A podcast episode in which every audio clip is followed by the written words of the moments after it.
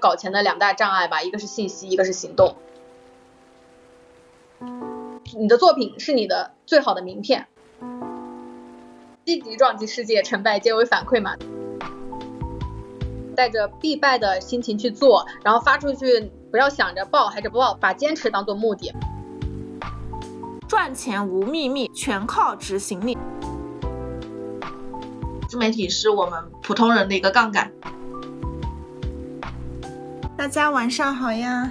最近突然冷起来了，然后感觉好多人生病哦，你们一定要注意保护自己的身体。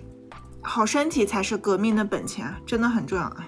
我们有三位重磅嘉宾，我相信哪三位嘉宾你们应该都是知道的啊，分别是我的好朋友叫做搞钱女孩的陈雪，第二个的话是我的女性好朋友啊，叫做宁强七，然后他有本书叫做《财富哪里来》，之前我们也是搞活动一样给我们赞助了很多本书啊。第三位嘉宾也是我近半年认识的一个好朋友，叫做小贤，他们的社群叫做运营社。运营社的话也是有一个两万多的这样的一个社群的这样的一个很大规模的。他们主要是注重做一些线下和线上的这样的一些课程。给大家介绍一下我们的嘉宾，今天这个嘉宾身份还挺特殊的。Hello 呀，啊师姐今天红到发紫。我今天穿了一个紫色的啊，非常感谢姐的邀请，给大家介绍一下我们的陈雪。陈雪她首先第一个身份啊，就抛开她在做什么，她是我高中的学妹啊，而且我们班主任都是同一个。所以她刚好是比我小三届的一个学妹啊，就是真的亲学妹。她是一九年裸辞离开职场的，然后在大家不理解的眼光当中，她成了一个倒爷，这个身份也还挺特殊的啊。然后通过研究炒鞋盲盒这样的一个信息差的一个项目，抓住了这三年所有的热点搞钱机会啊。然后她也是赚到了第一桶金一百万，毕业五年就用这笔钱给自己在。杭州去独立买了一套房子啊，非常优秀的师妹啊。首先给我们陈姐打一个广告啊，就是如果在座的各位没有去关注搞钱女孩小宇宙播客的，可以先去关注一下啊，她的播客小宇宙播客叫做搞钱女女孩。然后这个播客的话，就是里面有非常多的关于女孩子去赚钱的这样的一个故事啊。请大家就是在搞钱路上一定要注意身体是最重要的，因为我这几天的状况就是因为腰痛，我什么事情都不想干。虽然它没有痛到你要死要活的地步，但是它就是会转移你所有的精力和注意力，导致我什么都不想干，就很难受。问你个问题，你你那一百万是怎么赚的？就是一点一滴挣到的，就是从一万一万一万一千一千一千，然后做加法挣到的。你觉得？就是大多数人的话，就是在搞钱路上的一一些最大的一些障碍是什么？我觉得障碍肯定有很多，大家影响大家搞钱的原因一定会有很多的。但我以我自己来说吧，我觉得第一点是你有信息，就是。我在以往我介绍我之前之前的背景啊经历啊，就是我是一个广告专业的学生，所以我对于自己路径的规划就是我毕业要去最好的广告公司，然后成为一个广告人。然后那时候呢，做广告人的副业就除了你如果是美术或者文案，你还可以接到这样子的私活。但是作为一个客户执行来说，我是没有其他的什么呃搞副业的机会的，因为我又不会做图，我也不会写东西。那那那个时候呢，我就。那个时候还没有小红书，大家每个给了个体更多表达的机会。那那个时候公众号可能自己的输出能力没有很强，不会写文章，然后又不会拍视频，然后就就会觉得啊，只有。这一条路嘛，才能够去赚钱，包括也没有那个时候也不认识师姐嘛，也没有像在身材有接触到大家，还有这么多可以搞钱的机会。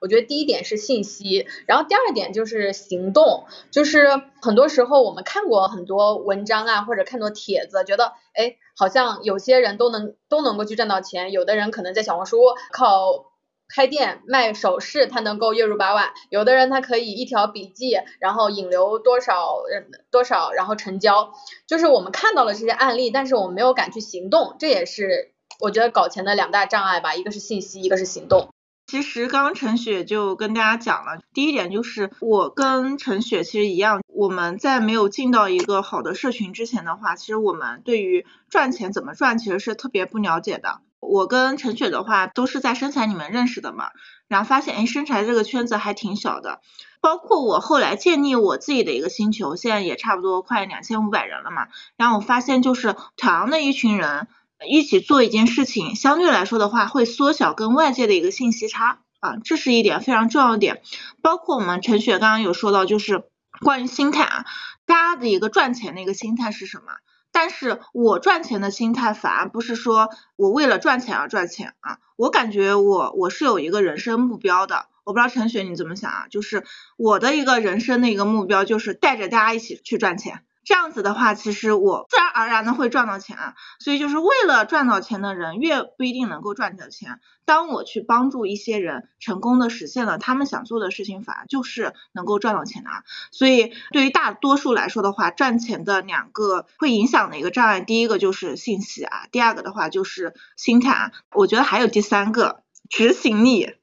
是的。这这里我要就就是我感受到师姐的帮助他人的这个善意，我们的认识也是因为非常巧合，我们在社群里，其实在此之前我们并不知道我们是老乡，然后而且还是同一个高中，然后同一个班主任。就是我们在教讨论到小红书的事情，然后我们就聊天，聊天之后呢，我当时还没有开始做这件事情，我只是说了我有这样一个念头，然后师姐就给我分享了好多干货和资料，就是哇，我一下子得到了非常多的帮助。这个时候我们才开始聊起来，因为我本身是一个比较 I 的人，就是不太敢主动向他人寻求帮助。我觉得这个可能也是很多人赚钱路上的卡点，会担心，哎，我不敢说，不敢提问。但是你发现，其实你主动了也没没有。什么？就是对方来说，他能够帮到你，我觉得对于大部分人来说都是很愿意做这件事情的。尤其对于像师姐这样，她在这个行业她已经很多玩法，她都已经玩透了，然后她有很多就是直接能够给到你答案，然后能够避免你走很多弯路。所以我觉得也是这个原因，在得到师姐帮助的时候，然后我也在做内容和做小红书这条路上也会觉得会更顺利。包括师姐的星球非常多的干货。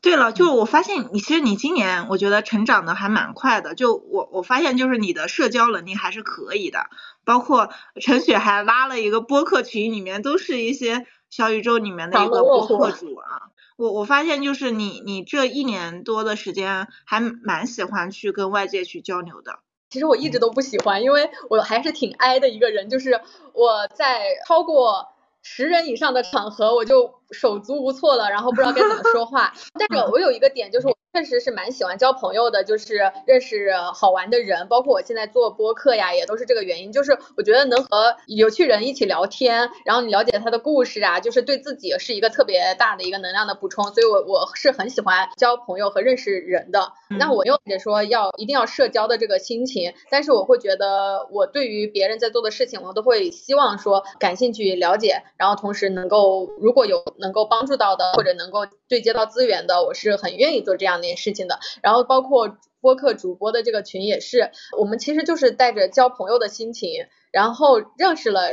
一群人，大家都在做节目，然后同时会觉得大家需要有这么一个抱团取暖的一个环境，那我们就组织了这个群，大家可以交流做节目的经验。我觉得也是因为做做圈子也好，做社群也好，就是能够帮助到一群人，就是挺幸福的。我我最近的感受啊，也是感谢师姐，因为前两天有在搞钱女孩，我们有推荐，我们之前有采访过师姐嘛，然后当时就有一个评论，就说她刚好想要做家居的内容，小红书账号，第一时间听了这一期，然后她就第一时间加入了师姐的星球，她就觉得对她的帮助很大。然后另外还有一个是前两天我在师姐的这个体验营里，然后第一天分享直播干货完，然后我看到大家的笔记真的非常长。我就说大家很认真，我也挺感动的。然后这个时候，我们有一个群友说了一句话，他说感谢搞钱女孩给出平台，让我们这种五普通的五线小城市的女孩能够提升自己。我当时那天晚上看到那条评价，我真真的觉得，就是你在做一些有价值的事情，能够帮助到别人的事情，相当于你帮助你的搞钱女孩们也链接到了一些好的一些信息渠道，不管是我的星球还是说身材啊，都是一个很好的一个圈子。其实最近我有在听搞钱女孩的一个节目啊，然后是对话废话小梦啊，她其实就分享了自己因为被骗，然后发生了很多搞钱的一些故事啊。比方来说，她为了去赚回来她的一个亏损，然后她就做了小红书账号，专门去卖珍珠，然后一个月就赚了八万块钱。他还在那个大理去做了一个女训成长的一个民宿，然后非常非常的一个励志啊，就是包括现在小红书上面其实也出现了很多去模仿或者是拆解小梦的这个账号，而且做的非常不错啊。其实我想听一下你的一个观点啊，就是你觉得小梦的身上有什么的特质，能够让她能去做这样的一个感觉跟常人不太一样的一件事情啊？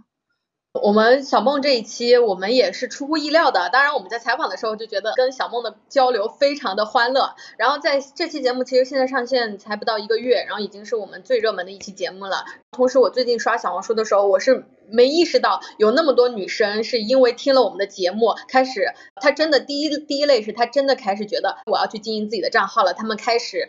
重新启动自己很久没有发个经营的账号，然后开始发笔记了。我觉得这个是我出乎意料的，没有想到的第一个惊喜。第二个惊喜是真的有女生去开始研究，比如说是有一个女生真的她叫珍珠什么，然后她开始计时，她的第一条笔记，她的每一条笔记都是报的，开始计时，她去深圳的进货，然后怎么样去做。我觉得这个是特别好的。当你开始行动起来，你就会发现就会得到经验。我觉得小梦身上的特质吧。我觉得第一点就是小梦是零零后，我就真的感受到了一个叫做初生牛犊不怕虎也好，或者是他的一种非常不内耗的一个精神。我是一个想很多的人，想的非常多，然后我会做一件事情，做一件决定之后，我会思前想后。但是小梦身上会觉得，哎呀，我今天因为他他的第一个契机是。他当时被骗了，就是微博上的电信诈骗，让他点一个链冒充他的学姐的账号，然后让他一个链接付款，他就付了，结果他就骗了一两万块钱。然后这个时候呢，他当天晚上就就痛定思痛，就说我我要把这个钱赚回来，他会。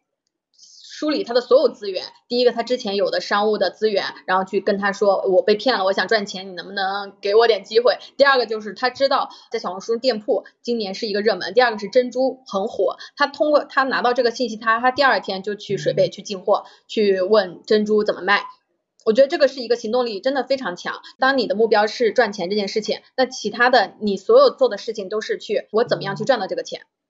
我觉得这个是。没有任何的，因为我们在想赚钱的时候，很多人会想着很多打折扣的一些附加目标，就是我要赚钱，我要赚到多少钱，首先没有想清楚。第二点就是说我要通过什么样的方式去赚钱，然后就会导致你的想法跟你的行动是不一致的。这个是很多人我觉得赚钱的卡点。嗯，所以小梦这是第一点。然后第二点，小梦身上的特质就是，其实，在笔记上大家可以去在小红书上吧，就是搜“搞钱女孩”废话小梦，就会发现大家的各种拆解笔记已经拆解到比我们还要更详细了呀。这第二点，从他的表达也好，和他对于怎么样去优优化自己的优势。就梳理自己的优势项，擅长做的事情，他真的就是非常的敢，他从来没有觉得我考北大失败了两次失败，这是我的一个弱项。很多人会因为觉得，比如说考研失败，或者是我没有找到工作，我就气馁了，但他从来不觉得这是自己的弱项。关注一下这个账号，废话小梦，然后这边还有搞钱女孩的一个小红书账号，就你看小搞钱女孩的账号就是非常的喜庆，所以这几个点我觉得是。都会让我感受到，哎，我们最近的一个关键词就是活该他该赚到钱。首先的话，我觉得小梦她能去赚到这点钱，说白了，真的第一个她可能就知道这个方向其实是可以去切入的。第二个的话，真的它是有蛮强的一个执行力。比方来说，你刚刚他去水贝那边跑过去看产品，我觉得好多人可能都没有这样的一个勇气跑到一个陌生的城市去进一批货，这一点的话就会难倒很多人的。真的是这样子，包括我在做星球的时候，其实每天晚就每天答疑嘛，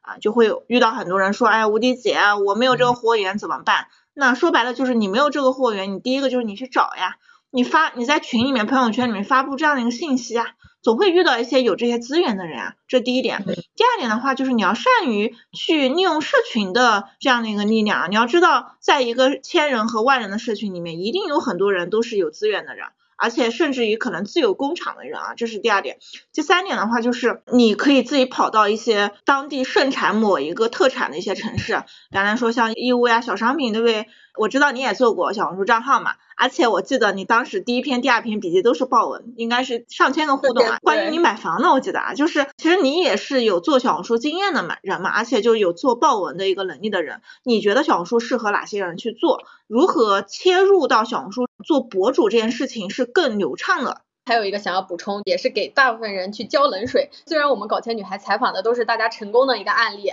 大家看到了大家光鲜的一面，觉得她搞到钱了，但是有一个细节不能忽略，就是大家经过了非常多的试错。就是刚才吴迪姐说说的，在做账号的过程中，你会遇到非常多的问题。就虽然我们现在看到飞娃小萌在小红书单平台就已经有十七万了，但他已经发了三百条笔，并且他在此之前，他所有的赛道他都已经试过了，他探店的也好，然后最后他找到了自己干货输出，自己考研、考研和找工作的经验，找到了这样一个方向。数据不好的笔记都被他删掉。数据不好的，他还会重新写、重新发，所以就是说，我们看到了这些成功的案例，都是因为他们之前做过了非常多的尝试，然后在这样一个幸运的一个时机、一个契机，然后被大家看到了。所以不要好像我我做了这件事情，我马上就会成功，所以要耐心一点。我自己理解做小红书啊，我觉得第一个点是在于我在当时也是疫情的时候，自己没事干，因为被封在家里，然后有尝试着去输出，哎，自己想要表达的一些当时北漂生活。有共鸣，我觉得小红书现在适合哪些人呢？尤其我们不管是搞钱女孩，还是正在关注我们胆量猫专关注谢无敌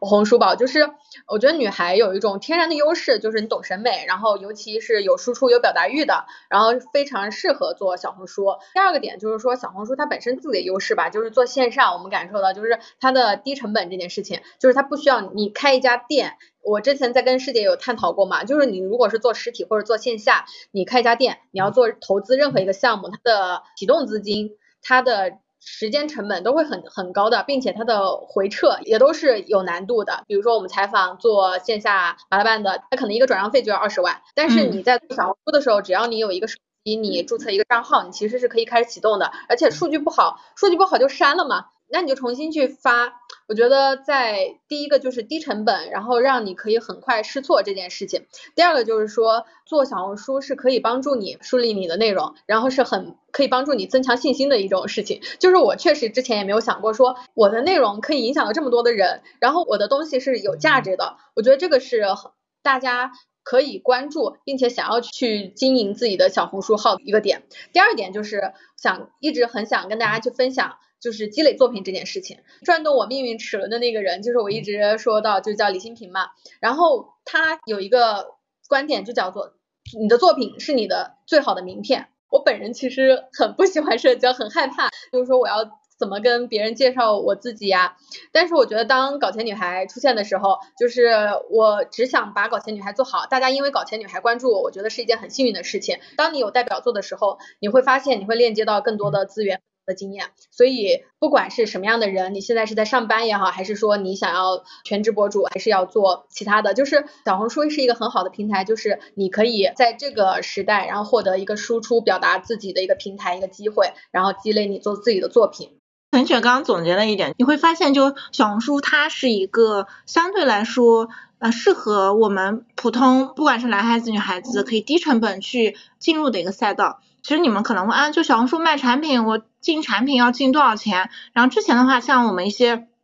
包括一些做呃首饰啊，包括一些做宠物赛道的一些博主啊，他们甚至于不花钱都能做好这件事情，只要他们能够谈好一些合作方，比方来说，我帮你做流量嘛，然后你给我免费出点样品，难道不行吗？啊，哪一个老板会拒绝一个会做流量的？包括昨天我在星球里面去答疑了一个朋友，然后他说吴迪姐就是我是上半年在做女装的，然后很喜欢这个赛道，我发现目前就是没有办法做这样的一个无货源之后，没有办法混剪我自己做的一个内容的话，其实不太好。然后他现一个缺点就是说他没有供应链，他每次的一个服装都是自己去幺六八去买，买过来的话就是拍完之后退掉了，然后他就非常纠结怎么持续下去。那其实，在我眼里，这个就是一个，呃，本质上来说，这种行为其实不太可持续，只适合可能期初你去这么做。那后期的话，你一旦有这样的一个持续做账号以及卖货的能力之后，你其实是有了自己的一个竞争能力了，就是你会做流量啊，你做流量的话，做内容的话，就现在的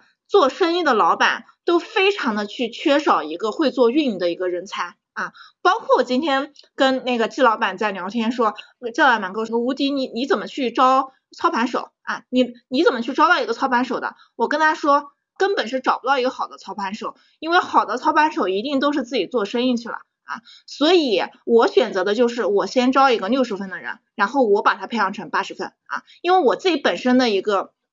在公司的一个角色就是负责我们整个的一个会速坊，包括闪亮猫的一个流量的一个体系啊，所以我是这样的一个操盘手的一个位置。所以，一个好的操盘手，就你有这样的运营的能力，真的在这个市场非常非常的一个吃香。所以，我是建议大家就是先找到一个平台，先去尝试，至少你有流量了，你做好一个账号了，其实你再去找你下一份工作，或是说找一些生意创业的机会的时候，别人会认为你是一个有实力的人，带着你的作品去给别人去展示，包括你后台这些流量，那别人一看你确实可以，你会发现其实赚钱呀、找工作呀，都是一个很简。简单的一个事情，真的是这样子啊，就是你们真的是可以尝试做这样的一件事情，这是我给大家去分享的一个我我我生活中的一个故事，包括前两天的话，就是我我遇到一个我们的一个学员啊，也是我们实战营老板，然后他就跟我说，吴迪姐，就是我谈了一个我做后端的一个品牌方，他好像跟我谈的不太好，吴迪姐，你能教我什么话术跟做这些谈判吗？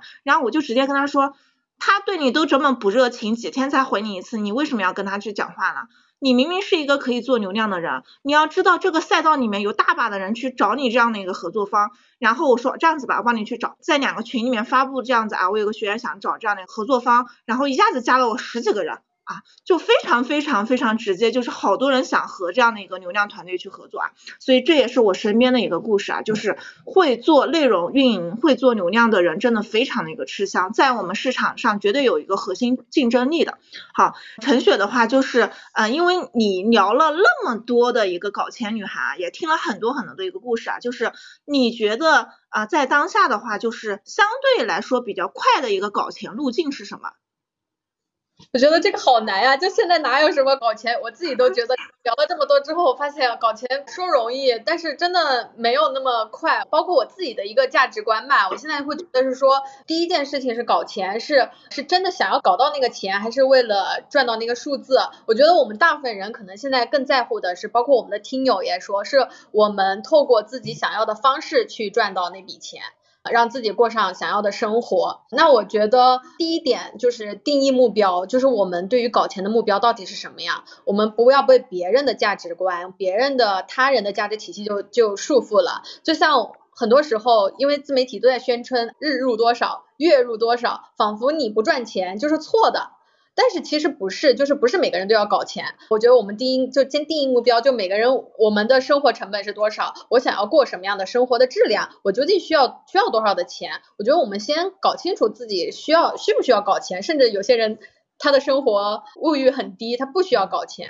对我觉得不不一定要鼓鼓吹所有人都要搞钱，但是第二就是我觉得就是按自己想要的方式去搞钱是一件你在这个过程中是获得能能量的挣钱事情。所以我会鼓励的所有的人就你都要去搞钱。第一个是你搞钱，你可以拥有自由也好，或者拥有你想要实现自己过自己生活的一个方式，同时你还能够帮助到别人。在我加入生财和认识师姐之前，包括师姐给我介绍的很多资源，我就觉得啊，在此之前我都觉得搞钱的路子就那么几条。但我现在，因为我觉得在一个对的圈子里，我从来不担心自己搞不到钱这件事情，因为你身边的人都在搞钱，那你不可能会搞不到钱。我觉得这是第一点。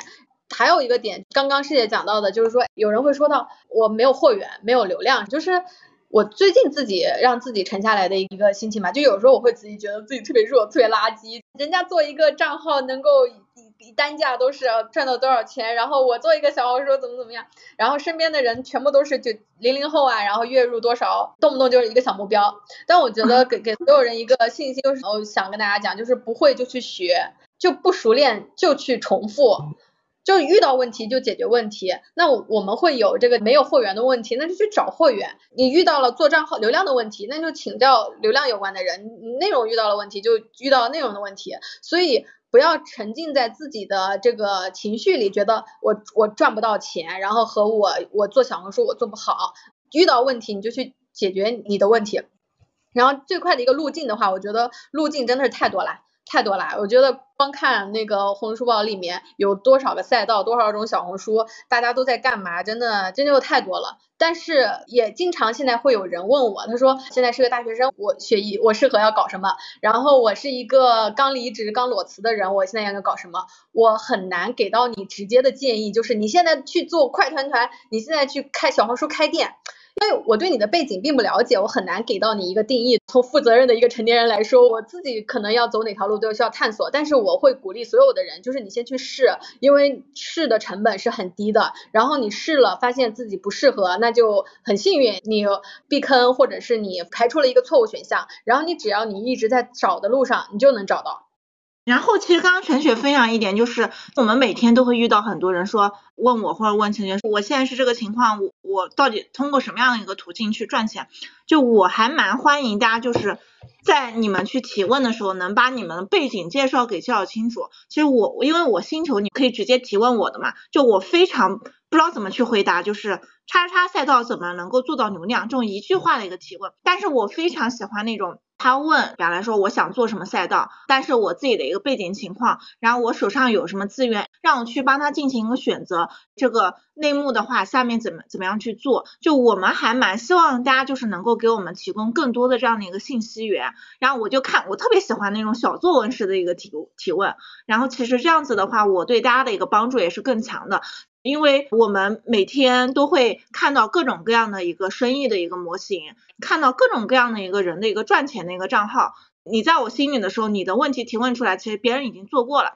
像昨天晚上我们有个也是一个星球的一个朋友，就是问一个问题。我自己是做个人咨询的，我做个人咨询的话是两千块钱一个小时。那我现在的话，因为在年底了，包括明年年初，我想做一件公益型的一个事情，我想降低我的一个咨询费，去帮助更多的人去做这这样的一个个人 IP。然后他说，我想去报价九十九块钱，然后去做这样的一个公益型的一个咨询。你如果不缺的话，你不如做一个免费的一个公益的一个事情。但是呢，你要做一点，就是你要去筛选你服务的一个对象。让别人觉得我虽然可能是做公益的事情，但是你是我筛选过的人啊，所以我讲的这一点就是，有的时候你们觉得你可能搞不定的一个东西，在我们这里的话，其实很多人都尝试过的这样的一个路径啊，就是你一定要跟有经验的人去请教，这一点的话其实是蛮重要的一点，就是跟有经验的学习，你才能走的一个更快啊。所以为什么就是我自己也是给自己定了一个目标，包括陈雪啊，就我们其实两个都非常喜欢。去跟别人社交，包括见不同的朋友，然后去不同的一个局，所以圈子里面才是有一个及时的这样的一个信息差。赚到钱无非几种嘛，信息差、行动差、执行力、认知差等这四个差，大家就是要知道这些东西其实还是蛮重要一点啊。陈雪的话，就是你在在你的社群，包括你采访的人当中，你还有哪些故事搞钱的故事啊？包括做自媒体的故事，让你印象比较深刻的，可以可以给大家去分享分享吗？我想补充一个，就是刚刚师姐讲到提问的这个问题，很多人都会有这个想要获得帮助嘛，那我就跟想跟大家讲说，怎么样有效的提问？我觉得这个是一个一个很好的一个问题，对，嗯，就是很多人，比如说我们的听友一进群就抖音能不能搞钱？小红书还能搞钱吗？你说这种问题我要怎么回答你？所以我希望大家就是，如果你真的想要认真的得到对方给到你能够帮助你的答案，就是第一个是不要问直接能够搜到的问题，不要问大而空的问题。你说就是抖音能不能搞到钱，对吧？小红书能不能搞钱？就这种问题是没有答案的，我们只会陷入辩论，那这种事情没有意义。那第一个就是说提具体的问题，就是我现在师姐，我是一个呃穿搭博主，我现在已经多少粉丝了？我更新的数据是什么样？但是我遇到了一个具体的问题。我最近，比如说我拍的内容浏览量很低，或者是互动量不足，那我应该怎么样去解决？第二，或者说我现在的商单价格非常低，我希望提高我的变现效率，我有哪些方法？就问具体的问题。然后你如果觉得自己问的问题不够具体，就是有一个点想要分享给大家，就叫做层层追问。就是你关于你现在遇到的所有问题，你最好能写下来，最好能列下来。我现在遇到的问题一二三四五。然后我说师姐，我有这些问题，能不能能不能给我一些经验？然后我再去找另外一个有经验的人。就是当你你的问题足够的清晰，你问的人足够多，你就知道你该怎么做了。当然，我们前提是这些人都是拿到结果的，大家是认知是有一定的经验的，能给到你的答案一定是对你有帮助的。所以不要问大而空的问题，不要能问直接搜索就能搜索到的问题。我觉得我在采访到。这么多的搞钱女孩吧，比如说我们今昨天晚上刚更新的一期，也是一个非常优秀的一个女孩，十九岁，然后她就通过小红书，她做 AI 绘画，就按照她的方法，就是咔咔一通乱杀，然后就搞到了钱。那她是怎么搞他？的厉害之处在于，第一个是他学到的东西，他马上就敢教别人。他的第一桶金是什么？他在高二的时候，因为当时双减，他没有办法再培训了，然后他就在闲鱼上找清华北大的学生给他补完之后呢，他就觉得，哎，既然他们清华北大的学生能给我讲，我也能给其他偏远地区的人讲，所以那个时候他就通过小红书，就是通过四十一个小时，然后去发单，然后闲鱼上持续不懈的擦亮，然后接到了单，给人讲两个小时就能赚几百块。后来呢，他就通过如法炮制。当他上大学之后，因为他考过艺考的培训嘛，中传的文史哲，然后他就在继续用同样的方法，就是他学会了的东西，他在自媒体上他去教别人，他在小红书上，在微博上，在闲鱼上发帖。因为他的一个优势在于，就是一个是老师的培训都会很贵嘛，你在外面找艺考培训至少都三千起吧。另外还有一个他的优势就是他。作为学生，他比老师更懂学生要知道学什么，他就通过这样的方式，然后又继续的去教艺考。到今年的时候，因为今年二月份吧，艺考结束了，他就断粮了，断粮了，他就开始研究什么搞钱，他就发现了 AI 绘画这个领域，他就学会了，他就继续的通过了解，哎，怎么样去做图，老三样，在这些平台上发内容，然后他同时自己做了将近十个小红书号，因为他也学到了。怎么样去做号的思路嘛，就是科学账号，它就所有的账号，如果你是一直在从事这种引流的行为，后面是有可能会被封的嘛，所以他就做了矩阵的这样一个思路，帮别人做作业，然后做情头，到他开始出助记词。然后就赚到了钱。我们强行的需要他复盘，就是说你觉得你搞到钱有哪些经验？他就觉得就是你要先做，而且很多时候做事情没有那么复杂，遇到的问题并不是什么商业逻辑呀、商业结构结构的问题，遇到的问题就会是，哎，我手机号怎么注册？我的这个账号没有流量，我怎么让别人再引到我？我应该用什么样的一个产品？我觉得这个事情是很快的一件事情，就是你遇到一个具体的问题，一个真实的问题，然后你去解决。陈雪讲了蛮多的啊，不知道大家有没有去收获？然后佳敏这边说学到了立马交出去，这很正常。就是我以前我有个老师跟我说说，你知道什么样人能当老师？只要你比正常人懂了多百分之二十，其实就你已经可以去告诉别人怎么去做了。小鹅是哪个账号？这边你可以去搞钱女孩去听一下她昨天晚上最新的一期节目啊，就看一下她有没有讲这些东西啊。除了小鹅之外，你还有什么故事能分享分享吗？就大家还挺爱听故事的，因为可能在场的女孩子比较多一点啊。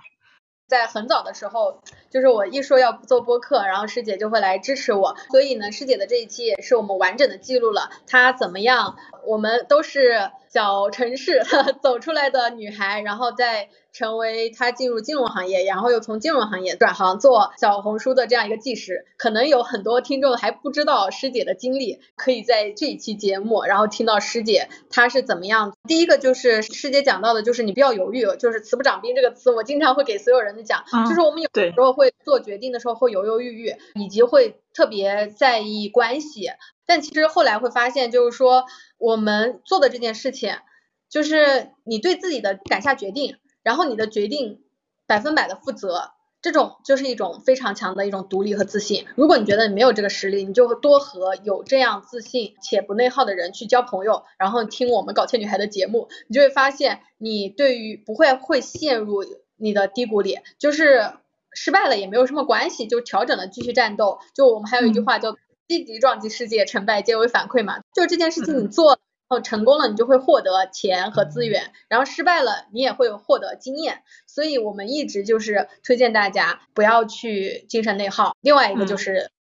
锻炼好基本功。就当时我们跟师姐有有讨论到一个事情，叫做能力的迁移。就师姐现在她能够做到小红书的培训，是因为她之前也做过金融以及做过金融领域的培训教育，即使她换了一个平台，换了一个内容，她依然能够去。分享这是擅长的事情，那我们一直会觉得，就刚才一直还给大家泼冷水，就高手都在练基本功，就是我们现在看大家看到的这些稍有成就的搞钱女孩们，她们在自己的领域里成功之前，都会有十年如一日的扎根，就是她的专业技能以及一些通用的基本功，像做输出能力、沟通能力、销售能力，就是如果你去拆解，真的去拆解它。一个人他过去的经历，真的是他做过了很多的事情，所以我们一直都会跟大家就是说，就是沉下心来，然后打好基本功。确实，就是基本功真的很重要。就是我我其实我没有想到有一天我会做自媒体，发现好像做自媒体也也没有想象中那么难。我个人觉得，就是我之所以能把我自己的方法论给快速的总结出来，并且形成一套体系。交付给那么多的我们那个社群的一个朋友，本质上来说一定是离不开你之前打的一个基本功的，包括我们之前可能，就我之前是教那个固定收益课程的嘛，然后其实我一天，本来说八个小时课程，我都会备课一个月的。就我反复的在这样的一个磨的一个当中的话，其实已经形成了我对于课程体系的一个创作的一个能力啊。所以有的时候你们可能觉得我现在当下我做的事情到底有没有价值？包括我每天可能朝九晚五来去工作。你觉得没有？就你可能觉得当下没有价值的时候，其实已经在潜移默化当中，你的思维的一个格局，包括你的认知已经形成了。那我当时其实还蛮不了解，就是我当时跟过一个老板嘛，他也是一个企业家，就是我一进去的话就被他带带在身边了，他就说无敌，就是你现在不要去想着做其他事情，就是你能帮我去把我给你的每个任务给做好就行了。然后他其实每天都会让我去做一件事情，就是调研调。研各种各样的一个宏观经济，看各种各样的一个报告。其实我在跟着他的两三年当中，我觉得我啊认知提高的非常的快，这是第一点。第二点的话，就是我发现其实这个能力的话，在很多场景都是迁徙的。包括我们在做小红书账号，包括我们入局到新的赛道的时候，其实你一定要做的一件事情就是，我把我的市场调研给做好，以及在我我们整个的一个小红书的体系当中，我一定会让你去做几件事情。第一个的话，你要去调研你的对标的博主是什么。啊，第二件事情你要去调研你的一个对标笔记，第三件事情你可可能要做一些跟你的赛道相关的关键词搜索词的一个调研啊，所以啊，任何一个能够做好事情的。这样的一件东西啊，一定是离不开方法论和数据化的一个支持。包括可能我们每做了一个笔记，我们可能数据不太好，那你要去看具体的数据，到底是点击率不好，还是互动率不好，还是我的完播率不好？然后根据每个数据的背后的一个东西去提升你对应的一个部分的一个能力啊。所以一切皆有底层逻辑啊，我们是需要基于我们的正常的认知去做好。我们内容创作啊，就内容创作这个东西也是可以被数据化的啊。你觉得目前的话，因为你你自己也做小红书，包括你身边很多搞钱女孩子也做小红书嘛，就是你觉得目前的话，就是如果有个小白现在想入局小红书的话，你觉得你推荐他想去做哪些赛道？我觉得还是第一点要分析自己适合不适合，但是我基于我个人的一个感受啊，可以跟大家分享一个流量密码，就是搞钱。我们自己觉得很幸运的，最近被大家发现我们成长的比较快，也是这个原因，尤其女孩子们都在关注搞钱。那你有哪些经验和你能够分享的？我觉得输出这样有价值的内容就可以。我觉得这是我想要分享到的我个人的一个体感。比方来说，我对这个赛道有兴趣，或是我对这个赛道有持续的一个创作能力，你就可以尝试啊。那你有觉得可能在我们二零二四年的话，可能有哪些赛道稍微新人是可以入局入局的了？我觉得这个问题可能要师姐更专业来去回答。呃，因为师姐她本身是对于小红书的分析是更强劲、更加的详细且专业的。我觉得如果加入星球问师姐这个问题，是肯定可以得到答案的。术业有专攻，你让我现在给你讲，我觉得我是不负责任的跟大家去讲说都去卖珍珠。我觉得我对于小红书赛道的研究不够，所以我不会去做这样子的评判。但但是我还是想。刚刚跟大家讲到的，就是说能力迁移的这个问题，就是你做什么赛道都可以，你先做。以我个人的经验为例，我在大家现在觉得我做播客还蛮好的，但是我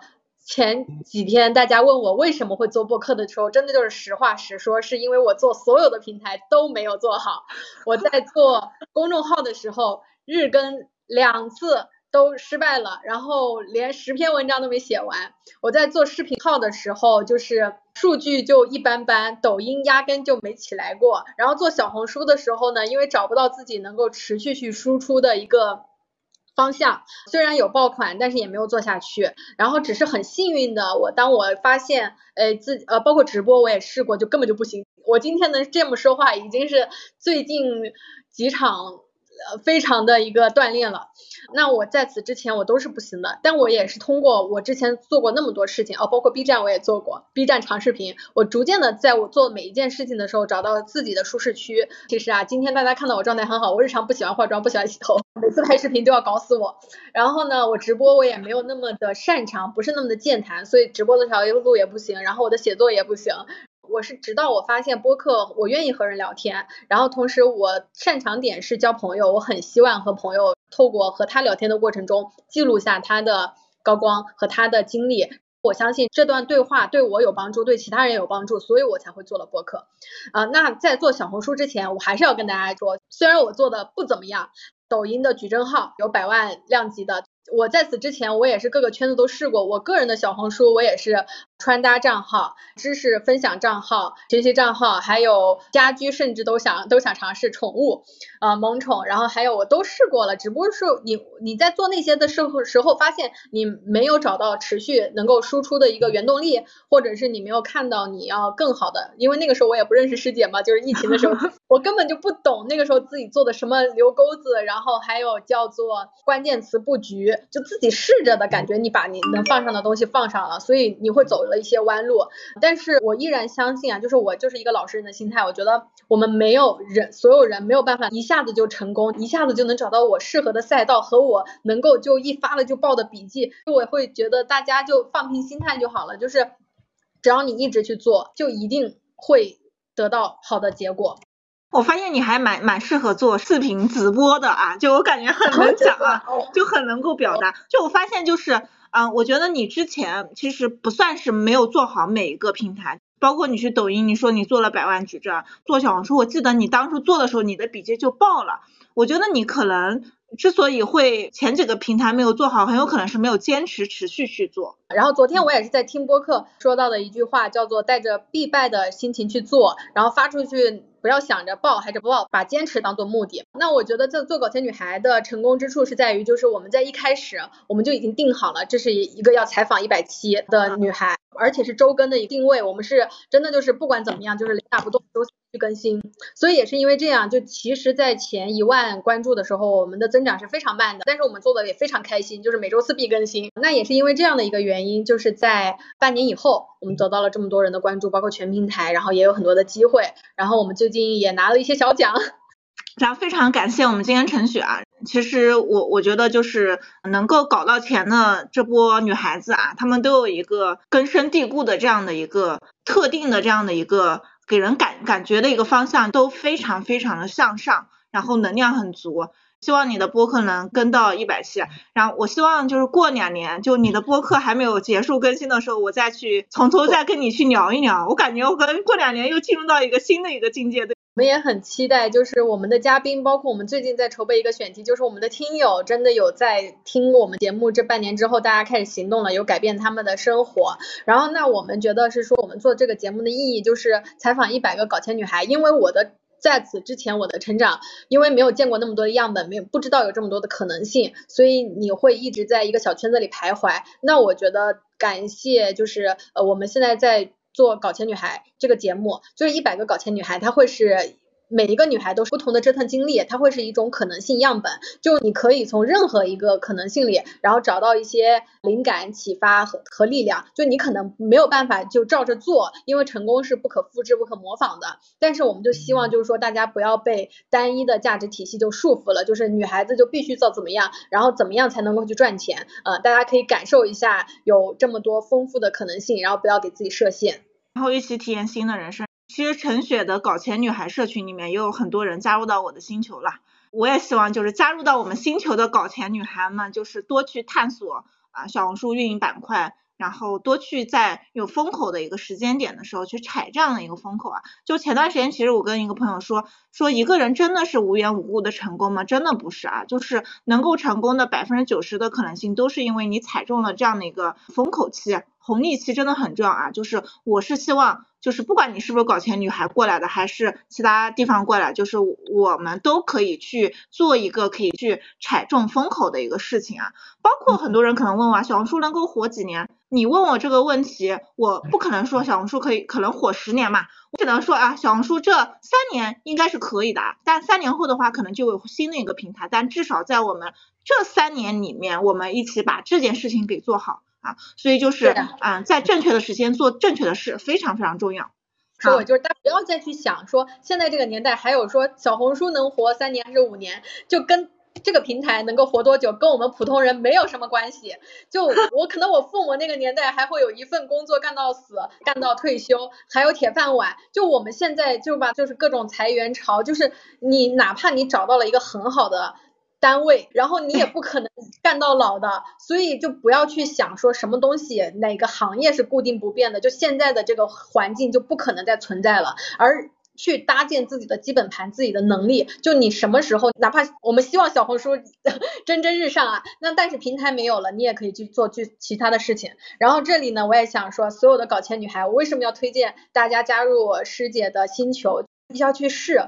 做这件事情的过程中，然后拿到结果。师姐，我就觉得就是在推荐师姐的星球做怎么去做小红书，就是一个少走弯路，然后问心无愧。所以我邀请搞钱女孩们都去加入师姐的，只要你想要做小红书，然后加入师姐的星球，会得到非常好的照顾。然后告诉师姐你是搞钱女孩。谢谢今天能够和优秀的陈雪妹妹一起来连麦，然后我觉得跟你连麦还挺开心的，聊着聊着就聊得很嗨，嗯。然后以后我们多多交流啊，我觉得你们也可以多做直播呀，就跟不同的一个会赚钱的女孩子每周做个一两场的对话，我相信应该也很多人会愿意去看。我锻炼锻炼啊，因为我有一我有一些镜头焦虑和不太敢说话，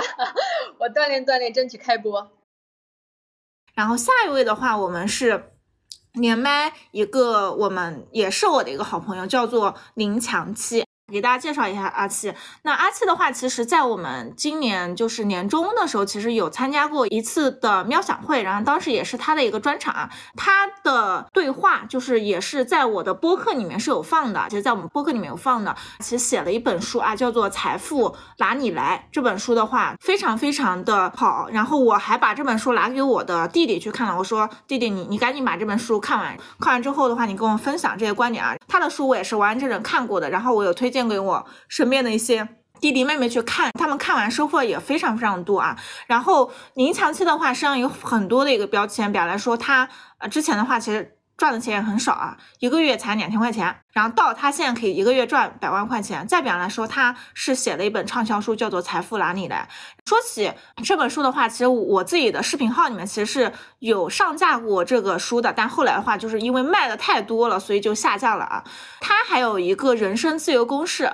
超级超级喜欢啊。他的自由公式指的是自由人生等于什么？第一个主业。第二个副业，第三个投资，第四个套利啊，第五个是个人影响力啊。具体这每个因子指的是什么意思的话，我们等下让强期来跟大家去解释一下啊。还有一个公式叫做提升赚钱能力等于什么？等于啊发现时机，也就是说你的敏感度要强，再加上深入研究，再加上执行力和复盘迭代啊。然后他们社群还有一个金句叫做赚钱无秘密，全靠执行力。所以这边的话就叫做执行力，真的非常非常重要啊。然后如果你们听完他的分享，你们肯定是喜欢他的啊。Hello，布丁。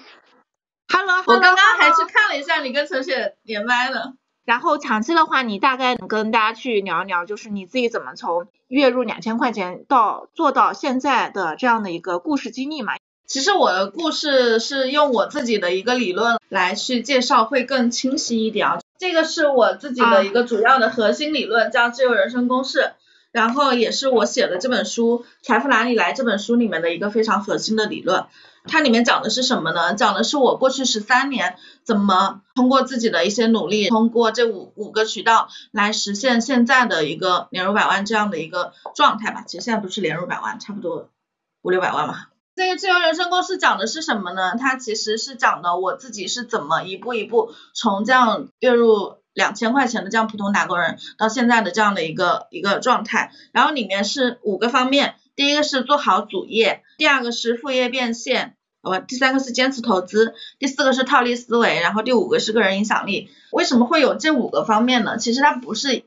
一蹴而就的，不是一一开始就有的。其实我的第一个一百万是通过主业的晋升来的，因为我之前在大厂做运营总监，然后差不多我我是二零一五年进入。苏宁的，当时做运营差不多一年半的时间吧，升到了运营总监，然后慢慢慢慢往上爬，就在这个过程中是通过主业工资的这个涨幅，嗯，这是第一个一百万，然后第二个一百万是什么？是副业。其实我我做副业很长很长时间了，我的第一个副业是二零一一年的时候，那一年我记得我的工资才两千五百块钱吧，一二年的时候涨到三千五，其实。跟现在的很多人比起来，这个起步很低很低了。为什么那时候想要说去想办法去做副业呢？因为那会儿我看了一本书，叫那个《穷爸爸富爸爸》，然后看了这本书里面就给我种草了一个观念，就觉得应该去去投资理财，因为他那本书里面讲到的很多都是他通过房产的置换以及投资，然后获得了很多的一个财富嘛，就给我种草了我要去学投资这么一个观念。然后，但是那会儿我的工资又很低，我觉得你要理财的话，就肯定一定要需要本金，你需要第一桶金。然后我当时给自己设定的一个目标就是，我必须得赚到第一个十万，攒到第一个十万，然后才能去学投资。所以呢，但是工资又不够怎么办？就想尽办法去其他方式搞钱啊。然后那时候因为大众点评啊，开始做霸王餐，现在应该也有，还有以前的社区部落什么，我就从里面挖掘到了一些护肤品的机会。然后慢慢去研究护肤品的一些逻辑啊，包括各个那些大牌的公司，他们平常的一些推广的节奏，从里面去挖机会。我当时也做了大概两年的美妆博主，早期的美妆博主，在那时候没有小红书，还是在微博上面和一些其他的女性论坛上面去发一些测评，然后通过这个攒到了第一个十万，就很像现在的小红书的美妆博主们。然后这个这个是副业啊，还有投资的是在一九年、一八年的时候，那时候踩到了港股打新的一些红利，所以这个是通过投资理财的方式，呃，那一年有赚到的投资收入超过一百万。还有方式呢，就是什么套利和个人品牌，个人品牌是我辞职以后开始做自己的。做自媒体创业吧，就像吴迪现在一样，我知道吴迪之前也是从事金融行业的，做那个 CFA 的导师嘛。然后我是从大厂出来，从运营总监的岗位出来以后，我也是想着说离开平台我是谁，我到底能有什么能够去给我的后半辈子能够长久的去持续经营下去的一个事业。当时想的是我出来有我自己的运营上面的一些擅长嘛，我可以去给公司去做企业顾问。去给公司去做一些运营商的策略，去教他们一些方法，去提升他们的业绩。但是就是慢慢路子就走歪了，你知道吧？就本来 本来我是想深耕运营的这个方向，但是后来发现很多人就是很很感兴趣我自己在投资上面的一些经验，我有在社群分享或者是在别的一些场合里面偶然谈到的，发现他们对我身上投资的这个特质就特别感兴趣。就慢慢的就把投资啊、套利啊这个作为了我现在的一个主业，就是我创业的一个方向。通过自媒体的创业，我也实现了百万的一个收入，大概是这五五个方面吧。你刚刚其实讲到的主业、副业啊，包括你赚钱方法，都已经蛮详细了。就是可能有一部分同朋友对于套利这个名词不太了解嘛，你可以大大概跟大家解释一下什么叫做套利嘛？嗯，套利其实说简单一点就是。四个字，低买高卖，它靠的是信息差。我举个非常简单的例子吧，就比如说你们家门口可能鸡蛋五块钱一斤，可能你同事家他是住高端小区的，五五六万一平的这种小区，他们门口的那个物价可能要更高一些，可能是十块钱一斤。然后，那你就可以把你家门口的这个五块钱一斤的鸡蛋，把它用七块五卖给你的同事，这不就中间就赚了两块五的这样的一个差价吗？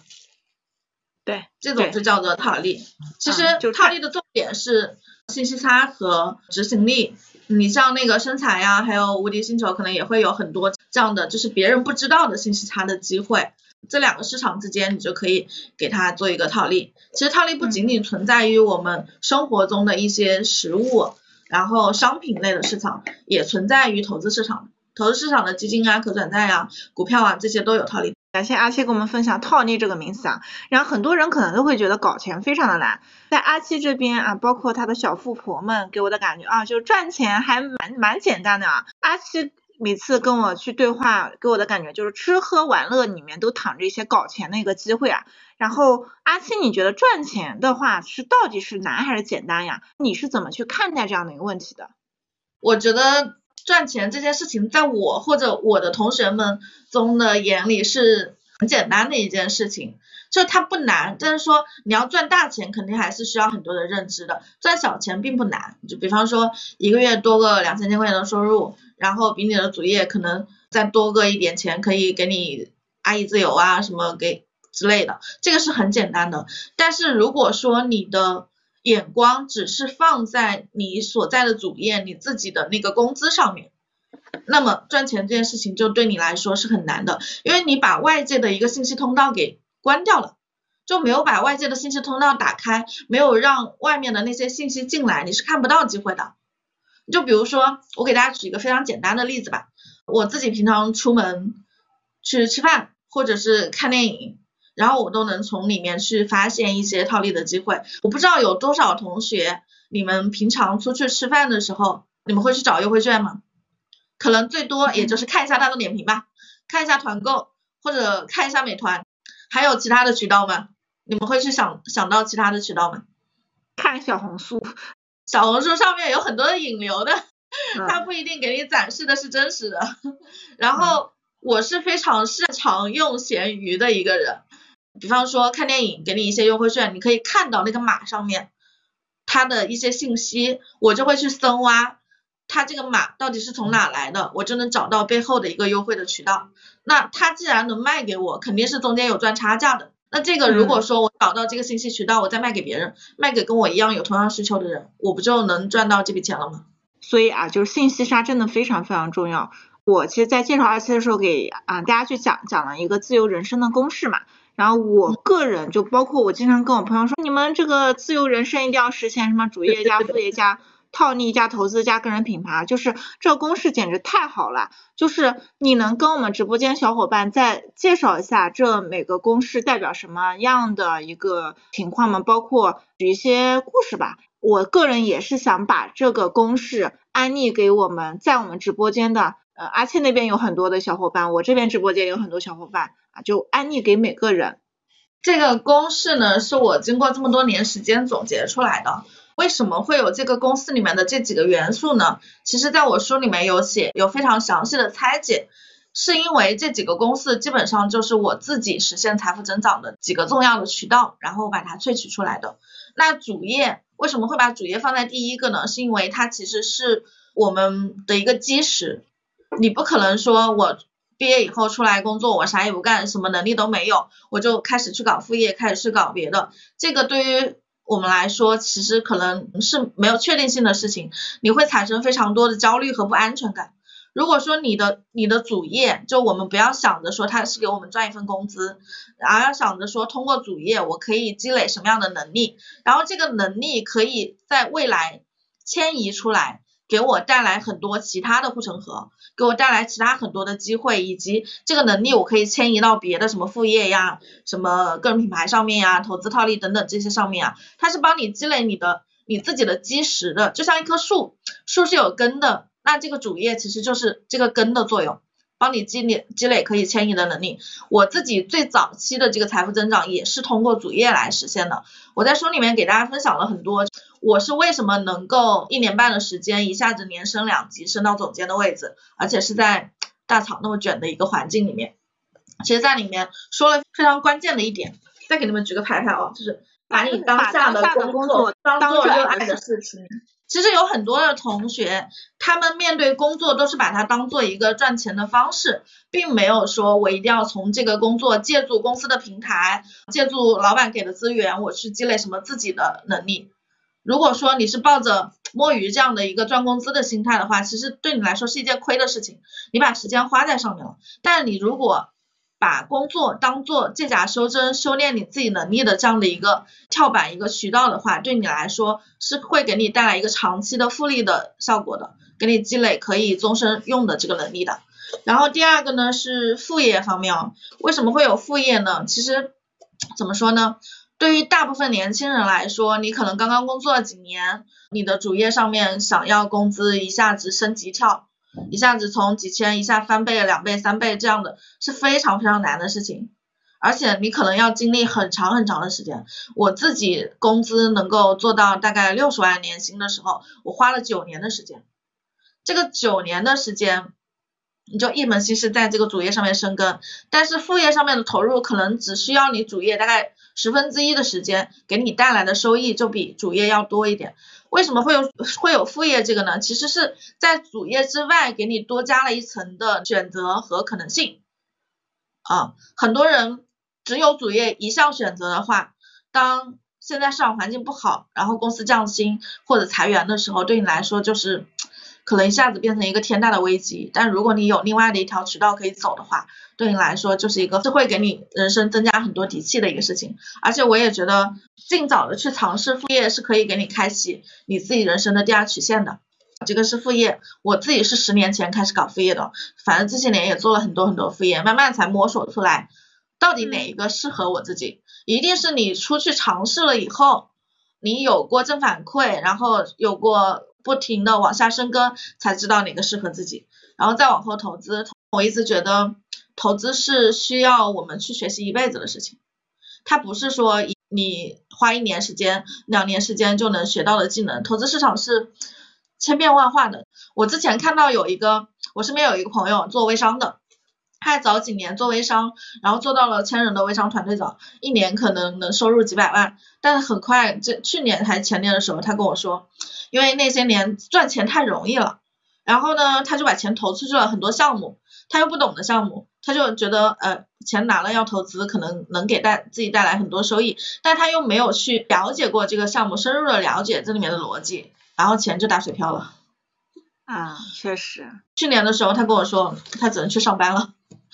钱都花完了。套利这一点为什么把它放在里面呢？其实是我三年前放在里面的，因为嗯，像我的星球有一些同学。在经历可能某些时候市场熊市的时候，这个心态是非常不稳的。那怎么能在这个股市里面给他们构建一个比较稳定的心态呢？就是我们通过套利有别的收入，就像刚才我们说到的低买高卖，还有刚刚陈雪不是说他前几年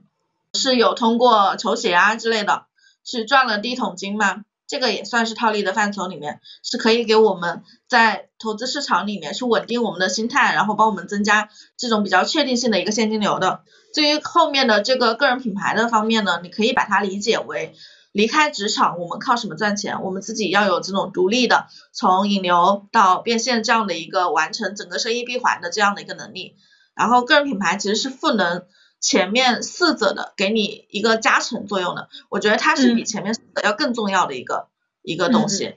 就像吴迪说的，自媒体是我们普通人的一个杠杆，个人品牌是一样的意思。你刚刚给大家分享了这么多能够实现自由人生的一个方式啊，就在这些方式里面，通过什么样的一个方式产生的收入是最适合我们一些普通的素人的？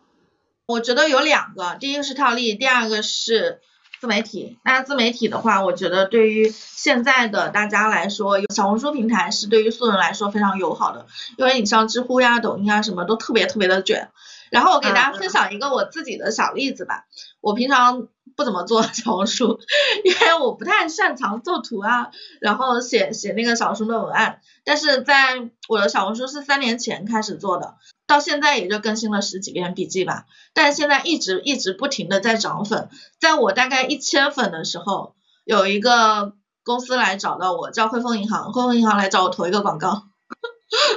然后当时只有一千粉，大概一千零两百多吧，就很少很少，我都不知道他怎么找到我的，然后他找我投一个他们的汇丰银行下面的一个保险的那个工具，就是你把自己的保单输入进去，然后保险检视的这样的一个工具。让我去安利一下这个工具，就是推广一下这个工具，给了我五百块钱的推广费。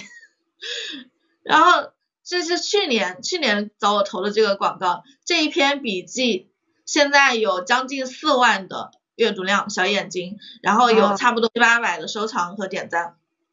那其实相当于他们投的还蛮划算的了。就刚刚其实有个人说到一点，就是小红书的流量是分散的，就小红书平台是个去中心化的平台，不是说你粉丝量越大，我给到你。特别多流量，反而就是会对于那些素人博主会比较友好啊，这就是小红书平台，它其实这个平台就是鼓励素人去真诚的分享，把流量鼓啊就是分给其实内容更好的那部分的一个博主。刚刚其实阿七就讲了两个，一个是普通人比较适合套利啊，你们如果想了解更多套利的话，你们加入阿七的星球啊，阿七星球里面很多各种各样套利的方式啊。然后第二个的话就是关于自媒体啊，自媒体的话，他提到了小红书是当下一个普通人可以去做个人品牌的这样的一个事情啊，然后确实啊，在做在赚钱这件事情上面，就是自媒体是一个杠杆。那最近的话，其实我们在星球里面是发起了一个活动，是我给的这个名字啊，叫做闪光博主俱乐部啊。然后我们也是想重点的去带领一批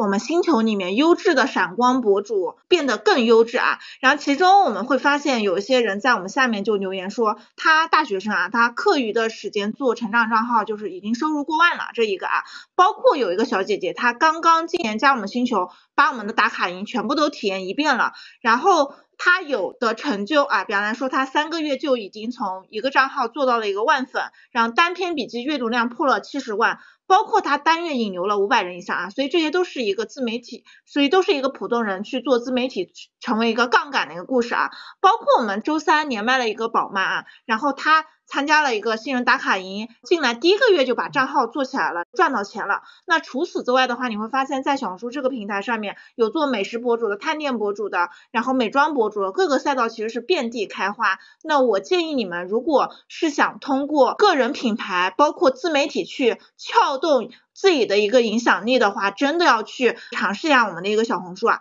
那针对于这个福利的话，大家可以在我们连麦的这段时间去冲一波星球啊，就你额额外可以去拿到这样的一本很给力的书。这本书里面包括自由人生公式，还有我们另外一个公式啊，我刚刚其实也是提过的，包括什么敏感度呀等等这样的一个探索的一个能力，这这个公式的话也是有的啊。那阿七的话就是。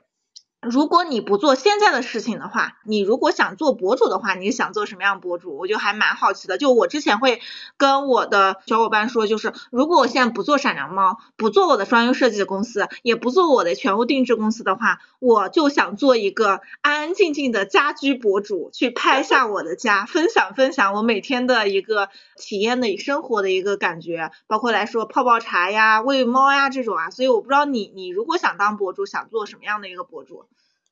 我可能会做一个生活方式类的博主。我的同学经常吐槽我说，这不是一个正经的财经博主，又是什么宠物博主、养花博主、家居博主、旅游博主等等，就是他们觉得我平常不在正经营业，要么就是出去旅游了，要不就是晒晒猫、养养花，然后拍拍美食等等这些东西。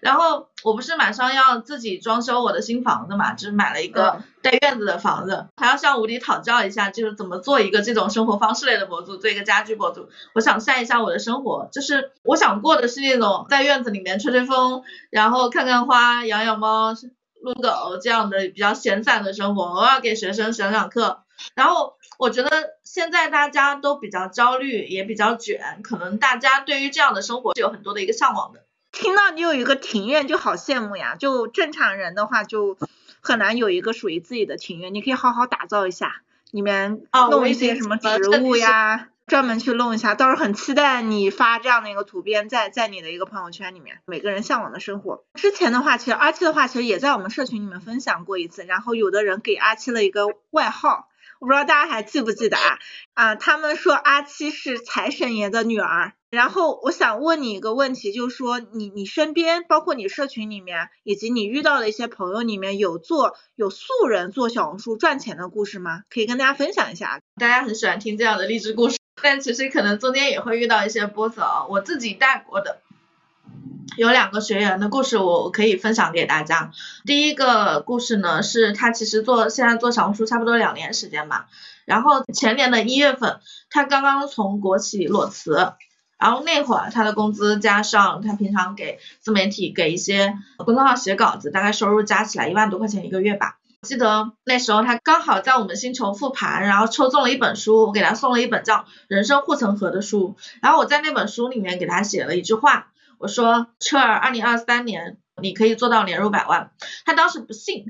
然后她说她跟她的老公坐在床上算了两天，也没有算出来这个年入百万应该怎么来。然后刚好一年时间，在我给他说了这句话一年时间以后，他真的通过小红书赚到了一百万的收入。那这一百万的收入怎么来呢？她本来之前给她老公做了一个宝爸的那个账号，就分享带娃的一些日常呀，分享一些育儿的一些好物啊。就这个宝爸的这个账号，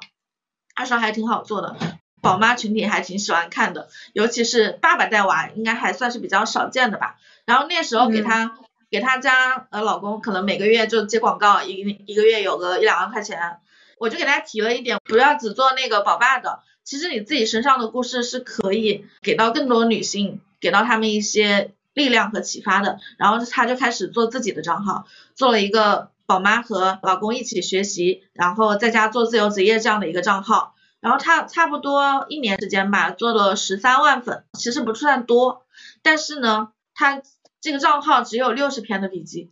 每一篇基本上涨粉都在一千以上，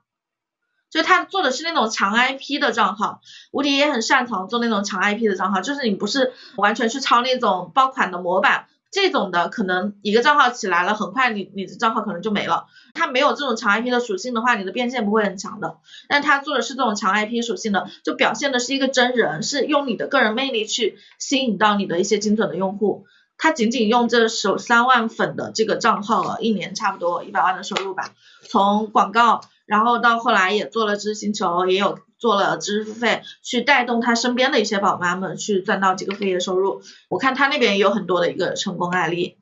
然后去年年底的时候，我跟他说，你今年可以冲冲两百万，差不多了。第一个学员的故事。上上周我跟小杨其实有有过一些对话。我发现就是他，他也挺挺厉害的，就一个人做个人 IP，包括做学员，然后教父他们，从一个普通的人就一下子就年入百万了。我觉得真的就是，如果没有小红书，如果没有自媒体的话，他绝对不可能有这样的一个人生杠杆了。他就是刚才我们刚刚跟那个陈雪聊天的，他先做会了，学会了，知道怎么做，然后教别人去做，啊，然后就赚到钱了。我跟他说过一句话，我说什么成就了你，你就去帮助别人。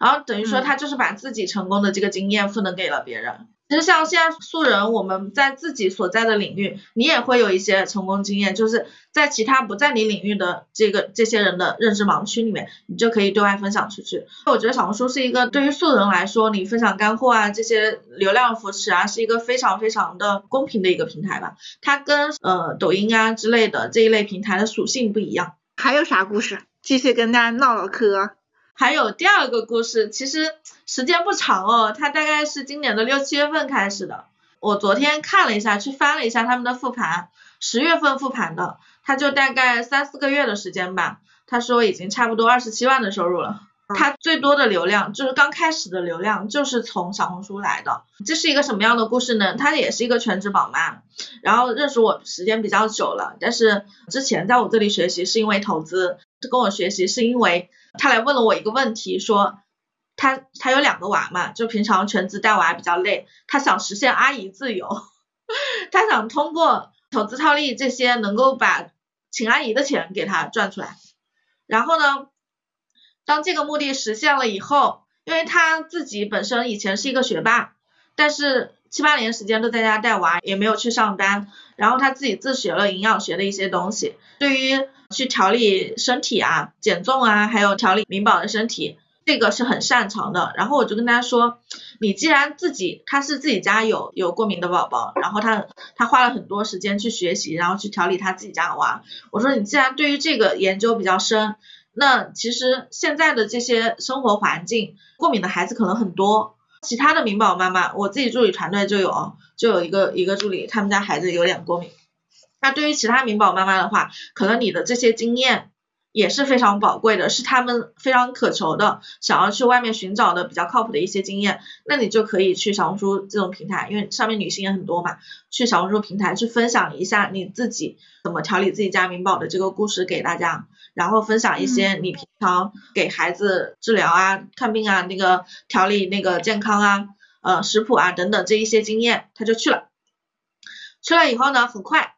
他开始发了一些干货，说那个流量不太行。然后我说你如果只是干货的话，你跟其他的营养师没有什么差异化呀，我干嘛要听你的？其他的也有那些专业度比较高的医生。然后我就让他发了一篇自己的个人故事，就他怎么开始去学这个营养学，怎么因为什么初心去学了它，然后又因为这件事情怎么去改变了自己家孩子的身体等等这一系列的自己个人故事，就这一篇故事爆了。陆陆续续给他引了差不多将近一千人。我发现你你讲的这两个故事，其实刚好就是生活当中有这样做这样一件事情的人，刚好他是通过了这样的一个平台传播出去，他比较擅长的一个点。然后包括像我们刚刚说的那个娟儿姐姐，她自己非常擅长就是帮助于宝宝去照顾宝宝嘛，脱敏啊这样的一件事情，很多可能新生儿的一些妈妈不太懂。他刚好他懂啊，所以就是很多人会愿意给他做咨询啊。就确实，你家宝宝要是经常过敏的话，你肯定急，你肯定愿意掏钱啊去问这件事情啊。相当于他其实找到了一个正常人生活当中的一个需求点，这件事情不太好解决，我可以帮你解决，那你给我付费解决嘛。他其实也不需要太多的流量，他先是从一对一的咨询，然后能够帮人家解决可能他某一时刻的一个痛点，就可以来去做陪跑，因为。调理过敏的孩子，这个也不是一件短期的事情，可能需要三个月、六个月这样的一个时间的陪伴，然后去改变生活中的一些习惯。刚刚其实我们的那个强期给大家分享了两个故事啊，一个就是从普通的一个宝妈成长成一个变现啊百万的，一个是才做一个账号做了一个多月的这样的一个脱敏的一个账号啊。然后其实今天阿七还给大家准备了啊一个干货。那刚好我们是留到我们最后给大家说啊，叫做经济下行啊，经济下行实现个体赚钱自由的五个心法。然后阿七能跟大家去分享一下吗？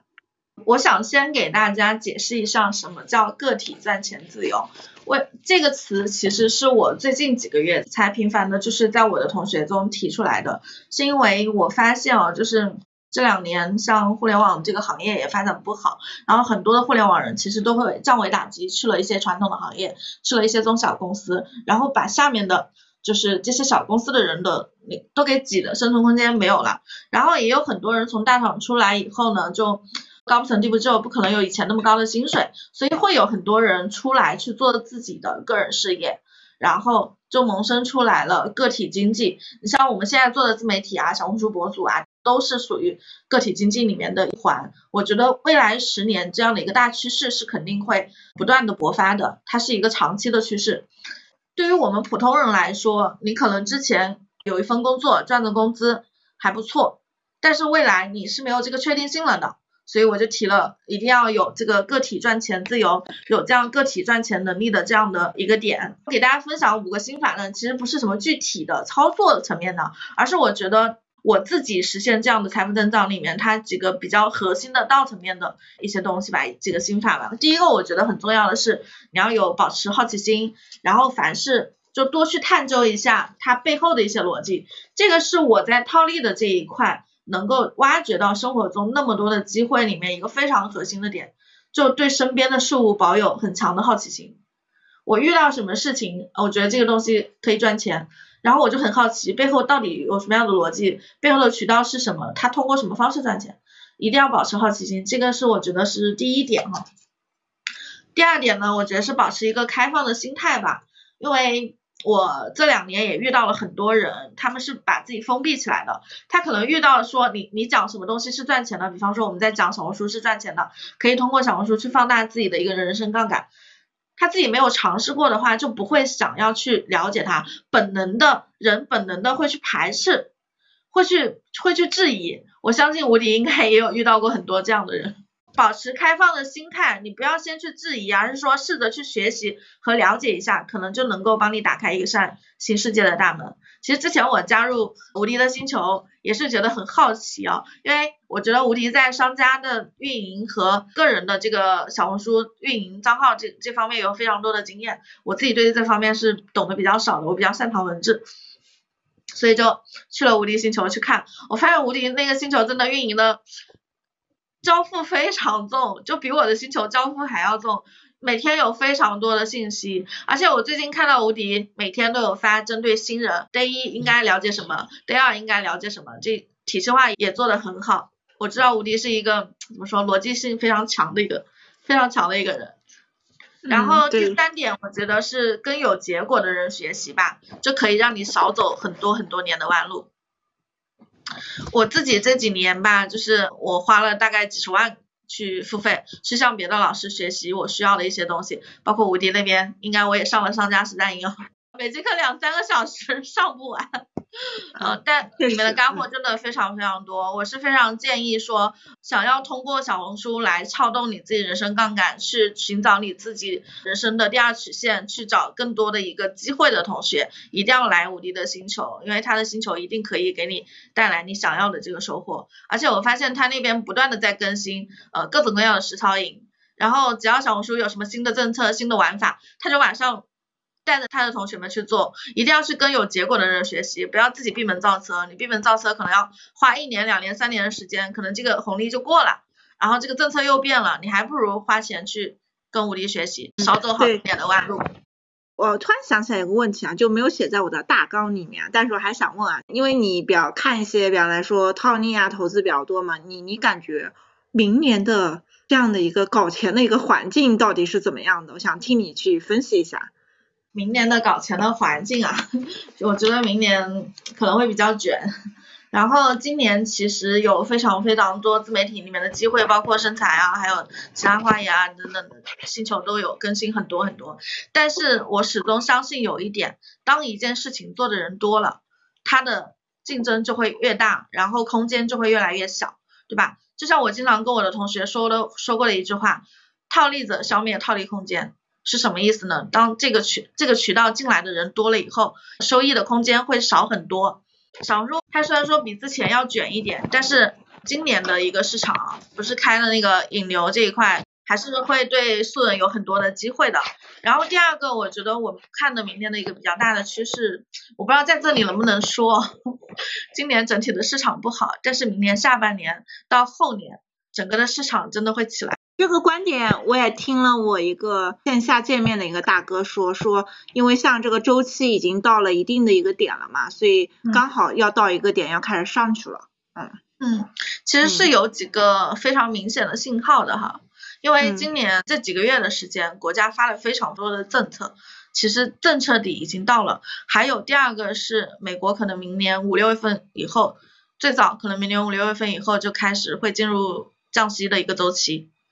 因为像它现在已经连续两两次暂停加息了嘛，只要他们开始降息，我们的市场就会好。然后还有一个，最近我们频繁的不是国家领导人去会晤嘛，然后中美关系好了以后，这个也是一个非常好的一个信号。其他的不是有什么一万亿的特别国债啊，一样慢慢往市场里面投，就差不多明年下半年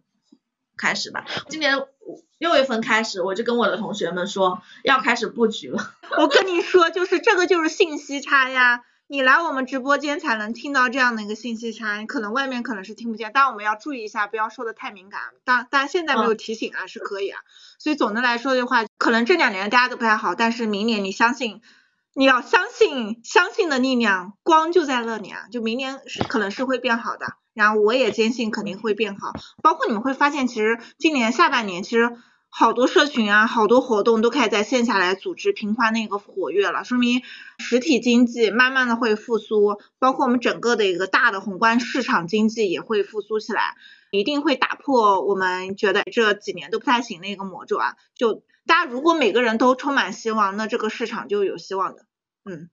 嗯，现在基本上是在黎明前，你们不要倒在了黎明前。想通过自媒体套利的话，可以跟着我们啊。想去了解一些套利的一些方式的话，可以去找阿奇啊。就是我们负责的一个方向不太一样，我是专门帮助普通人实现自媒体杠杆的。然后阿奇的话，他是那边有很多啊关于搞钱。我们年终的一个连麦其实也不太多，包括像今天我们三场的一个嘉宾，也不是说随便请都请过来的。因为像阿七明确跟我说过一点，就是说。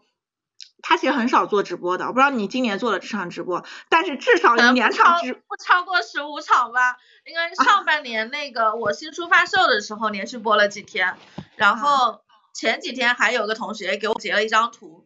显示的是这个主播已经三个月没有直播了。那很感谢你啊，两场的视频都是贡献给了我们谢无敌的红书宝，果然是我的好朋友。不然我怎么说那个连麦之前特地跟那个喵呜说啊，只要在我连麦期间去买谢无敌的那个星球的，就可以获得我的这本书啊，是签名书啊。现在市面上的签名书应该很少了，可能不超过两三版本了。就我之前签了有八千本的书，然后当当全部卖完了。你通过书籍，书籍是可以去把一个人的人生缩缩短到一个书籍当中的，可以最快的和一些干货的一些知识给接触啊。就你跟人在去交谈过程当中，你可能只能去了解他的一部分，但是你去看一本书的时候，甚至于这个人的一生都会浓缩在一本书里面啊，可以去获得很多赚钱的一个 idea，这个还是蛮值得的啊。刚刚其实已经分享了蛮蛮多这样的一些干货，包括明年的一个经济会复苏啊，这个信号意味着什么？你可能是不是要下场？那我们讲讲，就是如果一个普通人的话，在投资市场能投资什么产品，就稍微讲一下啊。有两个投资品种可以普通人可以去做，就不建议大家去买股票，这个不太适合普通人。你们去试一下那个指数基金和可转债就可以了。但可转债呢，你要做得好的话，还是需要去学习的，去学习一点更进阶的知识。但指数基金其实比较无脑一点啊。我可以给大家提醒一点，就是你们可以去看一下市场上的行业指数有哪些从最高点跌幅已经跌了百分之五十以上的，基本上可以开始布局了。放给你们的一个信号啊，你们自己去查一下，跌幅在百分之五十以上的几个行业，就那么几个，你们可以自己去找一下。然后可转债呢，我我再简单说一点吧，可转债里面的玩法特别特别多，它是比较适合普通人的，低风险的，又能相对来说比较高收益的一个方式。因为我自己星球里面有带一些同学去玩可转债的一些组合的策略，大概年化收益能做到百分之十五到百分之二十五。再提一点哦，就是如果对我刚才说到的指数基金和可转债感兴趣的，也可以来上一下我的理财入门课。然后阿七的话，对于投资还是蛮懂的。虽然我现在在做运营的一个课程，阿七讲的这些知识点，就是在我眼里非常认可的，包括指数基金。就我跟大家讲一下我的投资经验，就是我回国之后，我只买过一只股票啊，当时它是从两百六十点一直降到了一百七啊，然后没有卖出去。然后后来的话，发现它涨回了三百，就是股票这个东西玩的就是心跳，就有的普通人可能看到一下跌了百分之五十，那我立马就要抛出去嘛。啊，就别人比较恐怖的时候，你可能也变得更加的有恐怖了。但现实情况下，就是你的心态要好。但像大盘的指数基金，包括一些宽基的话，以及可转债，相对来说它的一个风险指数可能低很多的，就适合普通人去做这样的一个投资。主要是心态上面的。我个人是觉得，就是呃，不管是做自媒体还是做投资啊，还是做主业和副业，其实这些的话就是都跟人的一个认知有关系。你多学总是不会错的嘛。我们至少就是我跟阿七至少是两个跑在前面的人，那我们其实也许就比你多知道百分之三十到五十，但是其实已经能够帮助到你很多了。当然可能不止百分之三十五十啊，就是我讲的是这个意思，你们懂就可以了。就是跟着有经验的人学习啊，啊，人生就要多样化。投资的钱不能影响到正常生活的钱，确实啊，就你们要一定要用闲钱投。你们一定要留足你们日常的一个生活的钱，而且就是你们比方来说，你有一百万，多少钱去投这样的一个可转债，多少钱去投资资金，你的自己的一个整的一个盘子怎么去这样的一个配比，其实都是有要去做这样的一个资产配置的。啊，然后我记得我大学的时候学过一门课，专门就叫做资产配置课，里面讲了好多个金融理财产品，你一个正常的普通人要怎么去配比啊？所以是专门要去学习这样的一个知识的。那我们谢谢我们长期，明年我们两个社群可以多多联动啊，因为我相信我们两个社群的人群都很优质啊，因为都是一群热爱搞钱的小富婆嘛，包括热爱搞钱的男孩子嘛，就是我们一定要去带动更多人去，不仅赚到钱，而且是过上更好的生活，这个蛮重要的。我记得我还有一个小卡片想给你们看一下，就是赚钱不是目的，嗯，自由人生才是。我们今天就聊到这里，很开心啊！每次和和和财神爷的干女儿聊天都很开心，都感觉就有钱的一个欲望扑鼻而来。嗯，那我们下次再聊。然后我说一下，就是我们下一位的连麦的一个朋友啊，也是我的非常非常好的一个朋友。我先连麦啊，连麦之后我再介绍，因为不能让他等的太久了。大家加一下我的粉丝团，然后加入我们猫军团。猫军团，我这边先连麦一下啊。运营社的小贤，我相信也是大家很耳熟能详的一个朋友啦。布迪，哎，晚上好。你今天在家还是还是在公司啊？在家，在家，在家，在家。跟大家介绍一下我怎么跟小贤认识啊？我跟小贤认识是在八月份的一个新主的一个聚会里面认识的。他刚好坐在我旁边，然后问他你是干嘛？他说我是做运营社的。我说运营社，我就搜一下，一看两万多人，就是呃已经算是我们知识星球里面蛮蛮大的这样的一个社群了。然后你们自己也可以搜一下，甚至可以加入一下，因为确实不是特别的贵啊。运营社啊，你们可以搜一下啊，给大家去介绍一下我们小贤的几个标签。第一个的话就是他是毕业的第四年，拿了多少钱的一个融资？差不多一千万吧。你是小红书的一个早期的一个成员是吗？我在一三年就加入小红书，当时小红书还只是网站以及 PDF 的版本的时候，啊，就在小红书里面了啊，所以非常早。从小红书的这个笔记，然后到这个社区的经验帖，其实我不知道我们直播间有没有知道小小红书第一个版本的 APP 叫什么名字啊？我看有没有骨灰级的小红书用户。其实小红书一直还是偏攻略型的网站。会很强啊！一开始做 PDF 的时候做了七本 PDF 嘛，效果比较好。但后面呢，会发现再再去做 PDF 很难做了啊。然后，所以他第二个版本呢去做那个有点像百度经验那一样的那种经验帖，然后要求创作者呢每个人至少写一千字以上啊，去去分享自己的购物经验。结果呢，发现这种门槛太高了，创作者写不出来。第三个版本才是大家看到的这个版本啊，就就是拼一些。呃，比较简短的一些笔记啊，所以呃，有了笔记之后呢，小红书的第一个 APP 就出来了，就是做这个小红书啊，叫香港购物指南。香港购物指南，如果说你们去百度上去搜香港购物指南相关的这种百度搜索的一些，尤其是百科词条啊啊，或者说一些百度知道的一些内容，基本上都是我当时在做的一个引流的钩子啊。一晃十年过去了，竟然十年前就在小红书，真是有你了，有你了！我我都不知道你之前是在小红书早期的，我以为是你合伙人在，我第一次知道啊。然后还有就是你还在百度之前做过运营，你是什么时候在百度做运营的？差不多一五年的时候，因为小红书我们做到购物笔记那个版本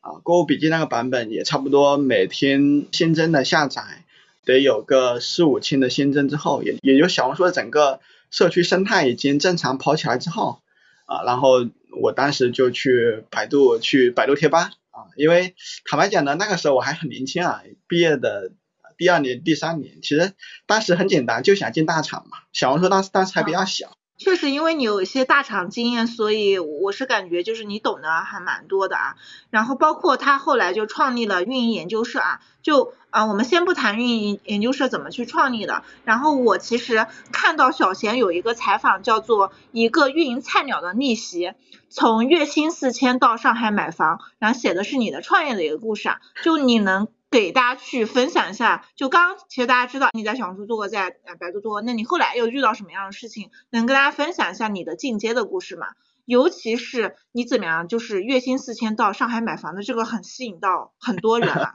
这个其实可以反过头来说，就是我怎么样去啊赚到自己的第一个一百万吧，差不多是这个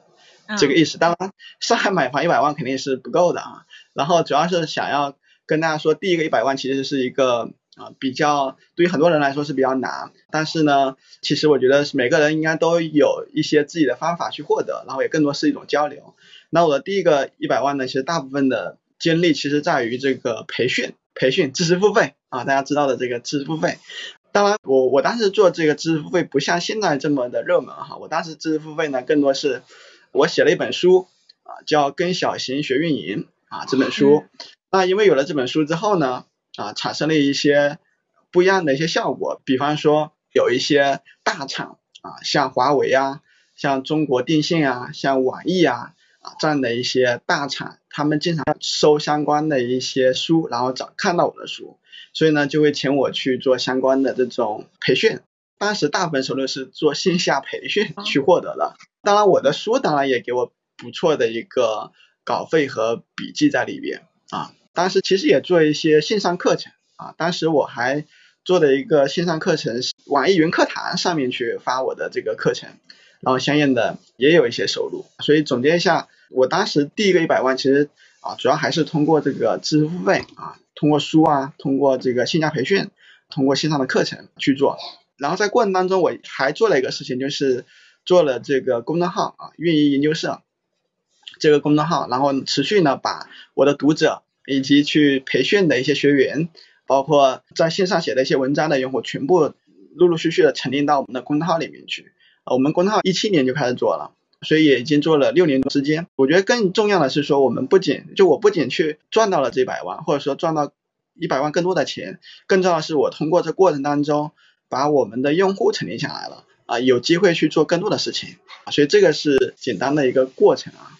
小贤说到，就是他也是因为写了一本书，然后被很多人知道的。哎，这本书还能买到吗？还是说后面就停掉了？这本书还可以买，因为这本书是呃，简单说一下，因为呃，这本书我是在毕业的，就是在从百度出来之后写的，是在一七年出版的。然后这本书呃，现在在豆瓣的评分是七点六分。大家应该是经常看电影哈，如果说有看电影的人知道，在豆瓣要到七点六是很难的 啊，是有难度的。工作没几年就写的这本书，还有到七点六分。然后现在你大家在京东上搜还是能搜得到这本书的，叫《跟小型学运营》。这本书主打一个真诚。如果说我们现场直播间有些伙伴是想做内容运营，想要了解这个平台怎么样去做内容的，包括你想要去了解小红书的一些关于。小红书怎么去做内容，以及小红书的整个内容的一个推荐机制和逻辑啊，都可以去这本书去了解。如果说你想做运营吧，这本书一定是你最好的一个入门的工具。发现我们今天的三个嘉宾里面有两个嘉宾都是写过书的，啊，说明就是一旦一个人做好了一件事情，就是好多人都会写书啊。本来其实我本来在十一月份是想写一个类似于杂志和书之间有一个叫做木口，已经跟那个出版社谈了，然后说我们十一月份要做活动，我们暂时写不了，所以我们十二月份应该也是会写一些读物出来的，然后大家可以去期待一下。其实小红书，你刚刚其实有去讲，就是你有在不同平台做运营嘛，然后你觉得在小红书这个平台上做小红书的运营和其他平台上面做运营有什么样的一个区别了？这里面可能要分两个角色哈，因为刚刚聊的这个运营，一个是平台型运营，因为我的这个身份就是属于在有点像小红书官方的这种运营的感觉啊，叫平台型运。另外一类运营呢，就是商家运营嘛，就是我入驻小红书的这种商家和博主。哎，这是第二类运营，所以我我想确认一下，吴迪，你想问的是第一类还是第二类啊？就我觉得两个都能去聊一聊吧。我觉得我蛮想听第一个，第二个的话我知道，但是大家可能想听，你都可以讲一讲。我先说第一个哈，是无论在小红书还是在这个贴吧，或者说在其他产品，我们做运营，就我们做做运营只有一个目的，一个核心目的就是去留住我们的核心用户，同时呢去进行用户的变现。所以这个是我们在平台里面做运营的一个核心的目的和要求。那留住核心用户里边，其实无论是小红书还是像我之前待过的贴吧，那我们再去留人的时候，很很核心的就是做内容的相关的推荐，然后针对不同用户呢去推不同的内容。而这个内容的来源呢，一方面是啊我们平台自己去生产，另外一方面呢就是达人去生产。这个是一个比较简单的一个。理逻辑啊，就是我们怎么怎么去留用户，就是就是给用户去推他们喜欢看的内容。我不知道大家能不能理解这个逻辑，就是我们平台型运营就是给用户去推合适的内容，而内容来源呢就是创作者去生产的，也就是我们的达人。然后另外呢，变现这一块，其实坦白讲，大部分运营呢其实不太会去接接触到变现啊，但是呢，其实现在的对运营的要求就是需要能够去做相关的变现。然后小红书做变现呢，目前啊整体的整个调性还是比较的，我们称之为比较佛，因为他们要维护社区的生态和社区相关的这种调性和逼格，所以呢会比较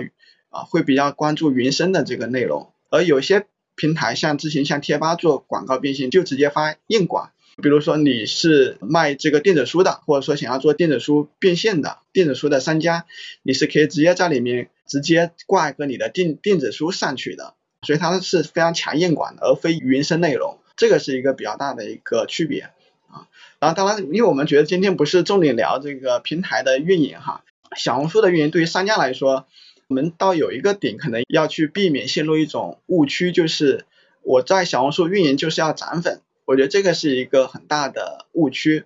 为什么呢？因为你不是达人，你也不是要做网红，你更多的是想要在小红书上去引流。所以在小红书里面做运营，对于商家来说，更重要的是你怎么样去生产出能真正产生引流效果的这个笔记和内容，哎，这个是核心的关键，而非涨粉。我们小贤他的星球叫做运营研究社，里面除了小红书，还有很多的一个运营的手段，什么私域运营啊、实体店运营啊，包括抖音运营都教的啊，所以他那边的话，相当于就各个平台都有啊。呃，我听就是小贤讲他的故事，其实你相当于做你的公众号，然后包括做星球已经做了差不多有五六年的一个时间了嘛。本质上来说，你算是我做知识付费里面的一个前辈啊。就是我自己的话，其实也是挺喜欢做知识付费的，非常喜欢这个赛道。就小贤的话，你是怎么看待知识付费这件事，以及怎么去看待知识付费在当下的这样的一个赛道的一个情况的？首先我们要看这个事情的一个价值，因为我这里有一句话，或者说对于大部分人来说有一个误区，实践是最重要的，就是你去落地和实操是最重要的。很多人会认为这个是对的，但我个人会认为认知会比实践更重要，因为很多时候呢是我们的认知的改变，所以才能够去影响你的选择，影响你的实践。那最终才能够让你比别人拿到更好的一个效果啊，所以我觉得知识付费呢，它其实更多是从认知上影响和去帮助到你，去帮助到我们的学员，进而呢在实际上让他能够拿到更好的结果。还有一个方向就是这个避免踩坑，包括小红书的运营，我们吴迪老师也经常去分享小红书的运营，包括我们上周五其实也在去落地相关的这个培训啊，其中。有一些点我我认为是能够帮助学员避免踩坑的。那这种踩坑，当你的公司体量越大，你踩坑的这个成本是越高的。举个例子哈，比方说很多人会认为什么是好的笔记啊？很多人会认为点赞高的、评论高的就是好的笔记，是不是这样子呢？如果说你是做一个达人博主是这样子的，因为你要去收人家的品牌费用，然后你浏览量高，你的互动量高，能获得更高的这个费用。但我是作为达人的话呢，什么样是一个好的笔记？就是最终能帮你导流，能够给你获得成交的，哎，这才是好的笔记。很多像相关的一些认知和相关的信息，都是我们知识付费相关的从业者，都是基于过去的一些实操的经验去总结和沉淀下来，能够帮助大家更正确的做事，以及减少这种踩坑的成本。哎，我觉得这个是我对知识付费的一个价值的理解啊，然后。我另外呢还有一个理解啊，就是我觉得每个行业都需要有人去做沉淀，因为包括我们现在去看很多书，说夸张点叫人类文明非常重要的一一个财富啊，因为你通过书，我们通过历史能够快速的去浏览几千年的历史信息，以及各朝各各代所发生的事情啊，如果说没有人去记录，没有人去沉淀，没有人去这个布道去分享，那永远都是从零到一再开始。一个行业的发展也是一样的。如果说一个一个行业都没人去沉淀，所有人进来都是小白，都是从零到一去摸索，那这行业不可能能比较好的发展，整个发展速度也不够的快。所以呢，像运营社我们再去做支付费，对自己还有一个使命和要求，就是希望为运营行业去沉淀出这个行业独有的一些干货和内容和知识。所以我们运营社当时有一个爆款产品，我不知道大家知知道不知道，叫运营技能地图。这个产品呢，当时帮我就单个产品，差不多帮我赚了两三百万吧。当我们整体的这个销售额应该是得有七八百万销售额。我能问一下这个产品是什么？突然很感兴趣啊！就我后台的周周和喵呜，你们听一下啊，就这个东西能不能不能我们也做啊？你大概能稍微分享一下吗？那个运营技能地图，现在现在不是有各行各业都在做那个地图嘛？然后。我们是这个实体地图的，应该说是鼻祖啊，是我们是第一家把这个地图印刷出来，然后以实体的方式给到我们的学员的。然后当时这个地图，我们总共卖了得有十来万份吧，每份平均是七十块钱，可以算一下啊，差不多有七百多万吧，利润率也比较高。好像能做，就可以把各个赛道也拆解一下，然后印刷出来去卖。但当然现在已经各个赛道都有了。我觉得无敌后面可以尝试做一个小红书的地图，因为你当时你有课，你是有机会去做的。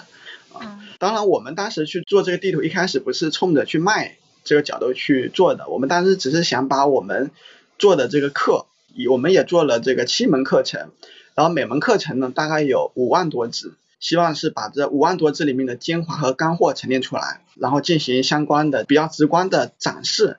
我们是希望达成两个效果，一个呢是告诉运营人，你不是打杂的啊，运营是有一些套路、有些方法、有些技巧的，能帮助你高效的工作。然后另外一方面呢，也是说告诉老板啊，就是什么样的运营应该做什么，不至于在面试的时候被忽悠啊，所以能够找到比较正确的运营。所以呢，我们那个地图基本上从业者和老板都非常喜欢，所以基本上都会每个公司买一张或买几张。然后贴在自己的这个公司的办公室里面，因为卖的特别爆，所以导致呢，啊很多同行后续都在去模仿啊。比较夸张的是，我们还看到了这种搞建筑的啊，搞搞那种装修建筑的，其实也会去做这个地图。就基本上各行各业都能做地图。这种地图也要去拿版权的嘛？地图是不用版权的。然后给大家推荐一下我们小贤老师的一个公众号，你们记一下啊，叫做运营研究社，你们可以去关注一下，做了好多年的这样的一个运营的一个社群了。我从他的一个公众号里面其实有看到一篇文章，非常有趣啊，叫做它的名称叫做从大厂离职后，我在小红书靠幺六八八赚翻了。然后小贤老师的话，你是怎么看待就是小红书上面这些教人省钱的内容？那省钱博主是一个好的内容赛道吗？以及还有多少的流量红利？这里呢，我想说一个背景啊，就是我们院社呢也确实会经常去写一些达人博主如何在一些抖音啊、小红书去变现的一些案例。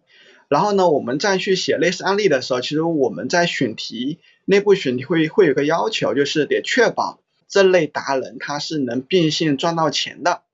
啊，不然的话这个文章是没有价值的，它只是让大家看到，哎，目前有一些人涨粉了，啊，但是对于大家的去做变现、去做收入提升是没有价值的。所以像这篇文章能在我们公众号发出来，啊，证明它是有变现的一些价值和潜力的。为什么这么说呢？我们在文章里面其实是也有提到。他一开始是一个类似偏情感博主，然后呢也有大概一千万左右的情感博主。他其实其实给自己做了一个小号，这个小号呢专门就去讲这个省钱的，去讲怎么去省钱，然后也做了两三百万。省钱之后呢，然后他就专门在这个号里面去做这个带货，然后带的货呢就是他平时去找到的一些比较高性价比。说大白话呢叫平替高性价比的产品，然后去带货。因为平时你一直在去打造自己的人设，是懂得省钱的一个人设，那么你的用户、你的粉丝就相信你能给他推荐一些高性价比的产品，所以这个带货就顺理成章的一个过程。然后刚刚吴迪问，哎，这个赛道能不能做，或者说想要做好这个赛道的核心关键是什么？这个赛道肯定是能做的，因为你知道，就是平台的流量非常大，重复的内容呢。你以为在重复，但其实他每天推荐给到的都是新的用户啊，所以这个赛道大家都可以去做，因为被证明它是能够获得流量以及能够进行变现的。那只不过说我们在选这个赛道的同时呢，也要去看应该在哪个平台去做。那目前呢，小红书肯定是可以去做的。然后另外呢，小红书因为它的整个流量机制就是是能够给到长尾用户嘛，会比较扶持一些新人去做。除此之外呢。选择在哪发布之外呢，很重要的是你去研究哪个平台的这个低价的商品，或者说高性价比的商品。目前大家比较多的去选择幺六八八，当然还有一些用户呢会去研究这个拼多多和京东，甚至说有一些用户呢专门去研究这种线下商超，比方说像盒马，盒马也是一个非常大的流量池，还有包括像山姆会员店这些相关的一些啊线下的商超渠道的一些平价商品都是有流量的。所以这个赛道是大家可以去做也比较好变现的一个赛道。小钱给大家推荐了省钱，后面也有很多的玩法，比方来说去山姆怎么省钱，去买叉叉叉怎么省钱，就是那除了省钱赛道的赚钱之外啊，你你觉得当下就是你作为一个就很早就加入过小红书的一个人，你觉得现在还有什么赛道可以入局的？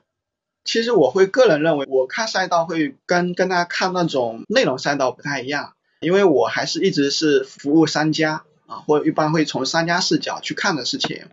所以呢，我会从刚刚我们说的这个省钱，在我大的范围，它不算是一种，在我理解里面，它不算是一种赛道啊，它是一种内容的方向，或者说选题的方向。所以呢，我再去看什么赛道能做的时候，我一般会去看，比方说像呃吴迪老师做的这个家居赛道啊，是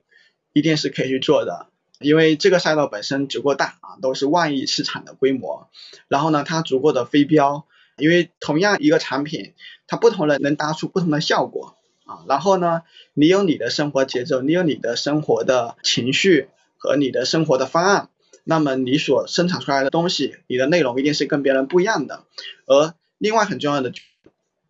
你后端的变现很好去接，非常好接广告。无论你是接广告还是去做这个变现，做自己卖货啊，都是非常好去接的。像这种赛道，一定是长久不衰的赛道，一定是能赚到钱的赛道。但是如果说我们刚刚说什么东西能涨粉，那这个思路在我看来，它是一个不 OK、不太对的思路。我们要看的是我们要服务什么类型的商品，什么类型的商家，然后呢再去思考我要做什么类型的这个内容，哎，这个是比较 OK 的。比方说基于这个家具家装，我们第一层面大家能想到的就是我要做一个家具博主和家装博主，然后再往上一个层面，其实比较好再再去扩大的是你要变成一个生活方式的 Vlog 的博主啊，那这样的粉丝圈的量会更大，会更泛。但是呢，Vlog 类的博主的粉丝。是家居家装类博主的，就覆盖了他这类赛道、这类粉丝，所以不断的往上去看，你就知道你要去做什么。所以反过头来说，像吴迪老师他经常会去研究这个投流，里面会讲一些什么样的人群是转化率最最高的，你上一个人群的标签是什么，而再往上一个人群就是你是一个更大流量是更大的账号。其实吴迪老师那个账号定位应该是一样的逻辑，还有那个比如说数码啊，数码产品、数码赛道。那数码赛道做变现也很好变现啊，因为你看像华为啊、小米啊，他们天天开在开发布会。除了之外呢，像这种这种小家电啊，也天天在在在做产品升级。那这类赛道就很需要博主去带货，以及这些产品本身就就是带来情绪价值。比如说买一口锅，并不是只仅仅只是希望把米煮熟嘛，肯定是希望它还好看啊，或者说有些独特的一些功能。而这些呢，就是需要博主们去表达和去连接。那这个时候，其实你去做一些类似这种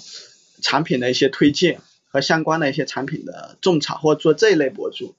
都是很好变现的啊。像我有个朋友就就是做这类型的这种赛道，其实也赚的还是比较多的。刚刚小贤拆解了好几个赛道，不知道课代表们可以出现一下，打个字。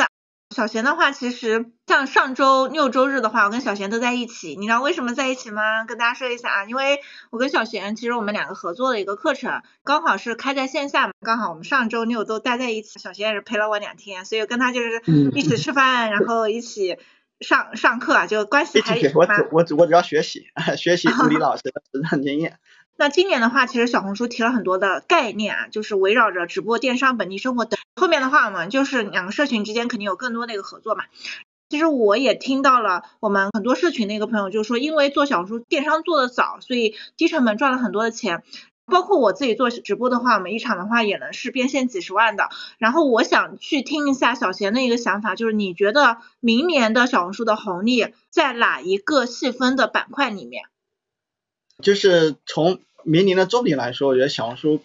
就大家目前看到的小红书，其实其实会有几个核心产品啊，就是一个是他们的社区，还有一个是他们的电商啊，还有一个是生活服务。那其中目前比较，我觉得是机会比较大的，应该是电商这个方向，或者说直接去带货这个方向，因为社区它的这个。内容上，其实我个人会觉得小红书现在已经不用大家去教育说，你来发小红书吧，这里能赚钱啊。但它不需要的时候，意味着小红书它不会在这里花特别大的精力再去说我去招募达人，或者说给达人很大的这种怎样的一些机制和政策给到。那其实接下来对于小红书来说，它其实有一个很非常大的目标，明年要去冲上市嘛。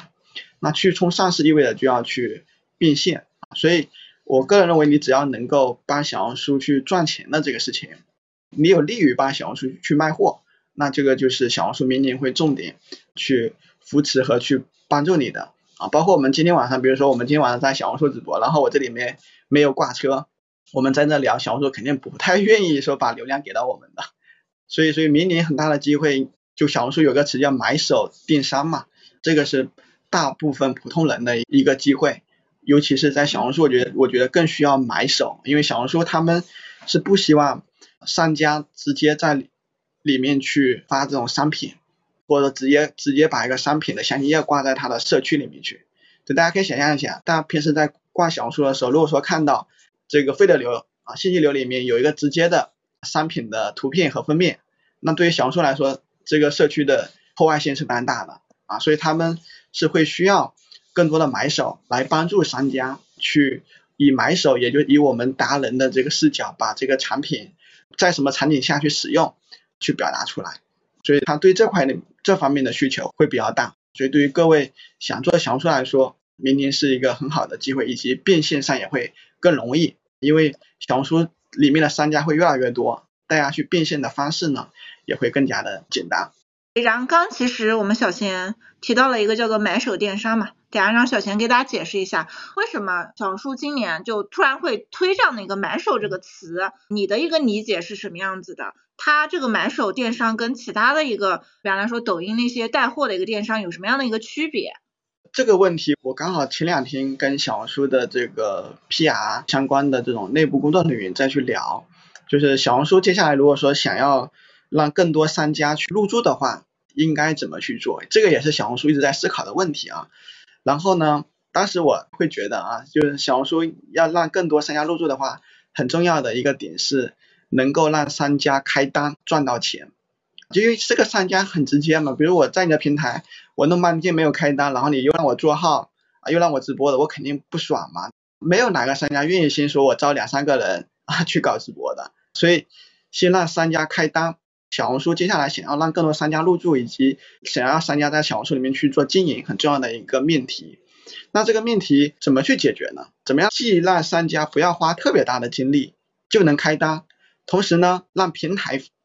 维护好社区的这个氛围，维护好社区的这个调性。那这个答案其实就比较的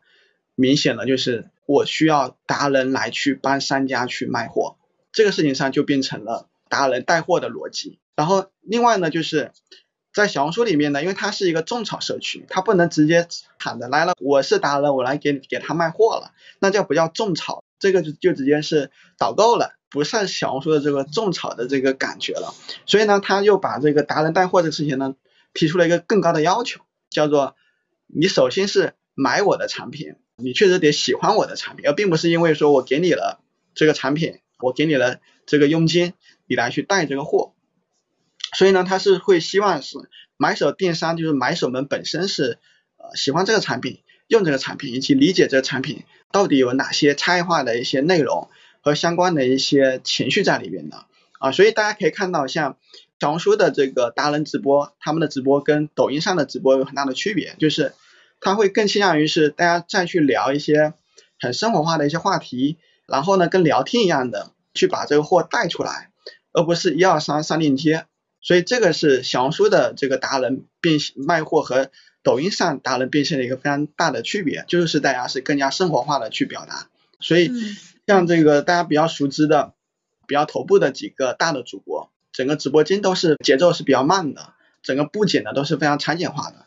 所以这个是一个很很大的区别啊。包括像现在很多达人，即便他可能在抖音播啊，也可能在小红书，同时也在小红书播，他们不会说我把抖音的这个界面、画面、直播间直接投流到小红书啊，他们会单独再设置一个场景啊，让这个场景更加的小红书化啊。更加的慢节奏。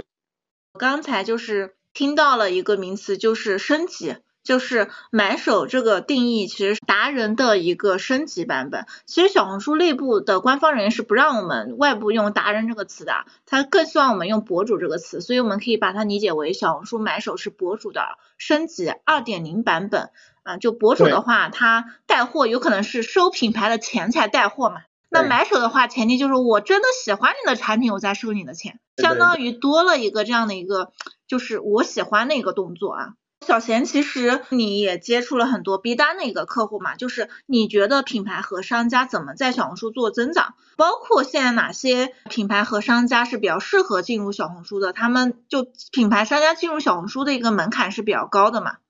刚刚其实吴迪这边有有讲到，刚刚我们一起达成了一个共识嘛，就买手是达人的一个升升级版本。这个其实还有一个底层逻辑叫什么？因为小红书是个社区。那社区呢，意味着它是一个比较私域，或者说是一个注重人和人之间关系的一个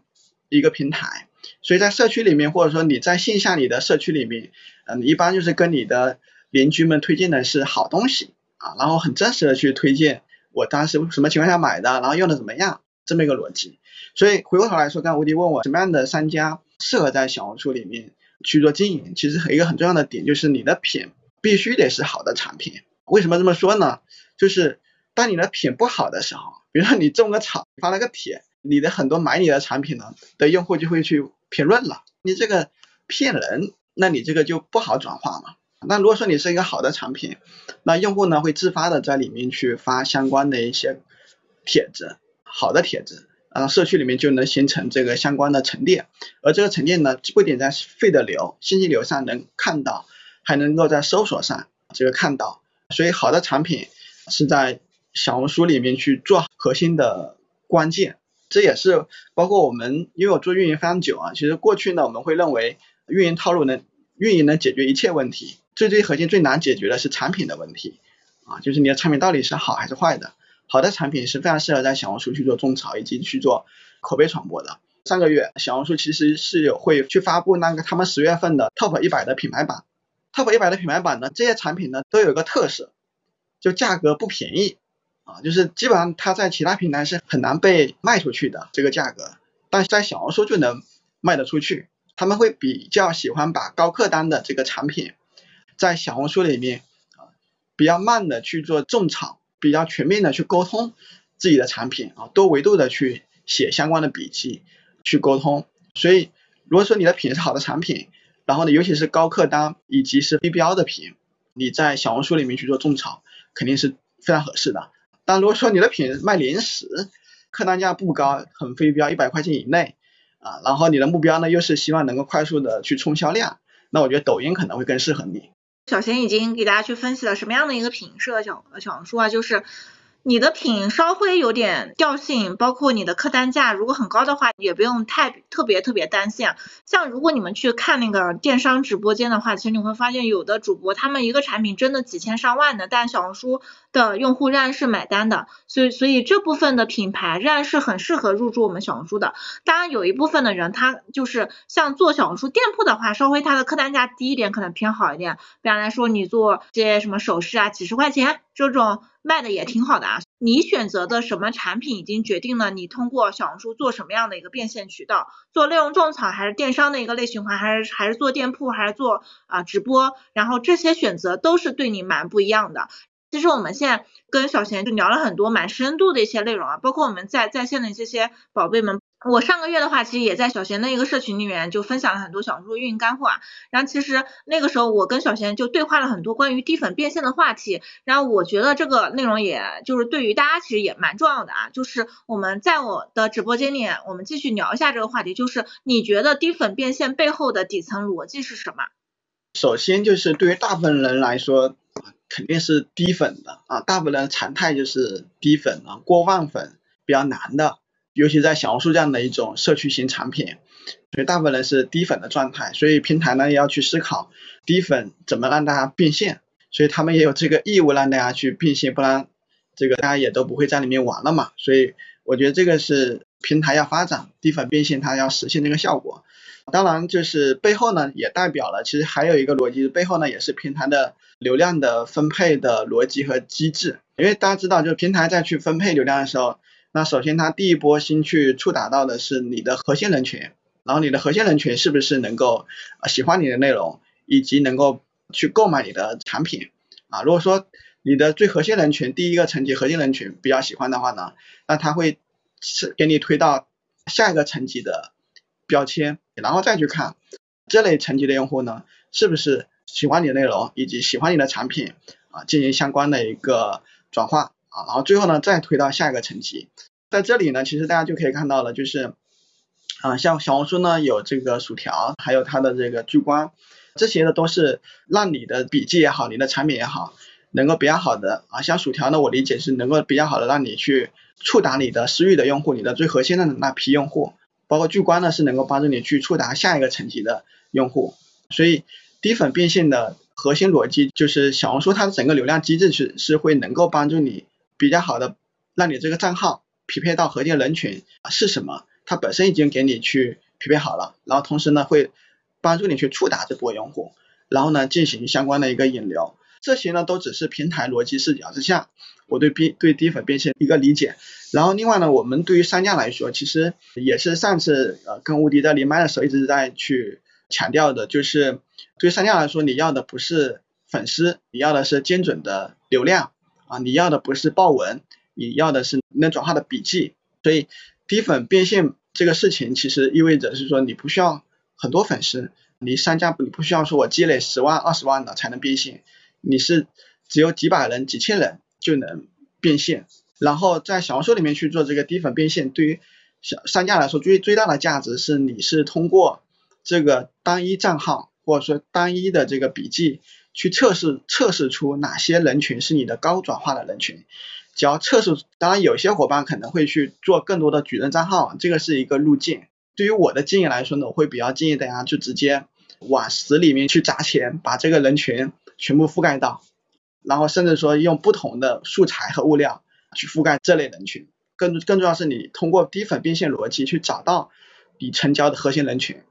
然后再用一些商业的广告的产品去触达、去变现、去触达、去变现，不需要做很多笔记，因为我们不是达人。低粉变现就是我上次跟吴迪再去交流交交流的时候，也光围绕低粉变现也学到很多新的一些认知哈。然后大家也可以啊多加入无敌的这个知识星球。那低粉变现呢，其实这个事情倒不是什么新鲜事啊。我其实最早的时候还知道很多人会在头条，或者说之前在这个贴吧啊，或者说不远一点的在论坛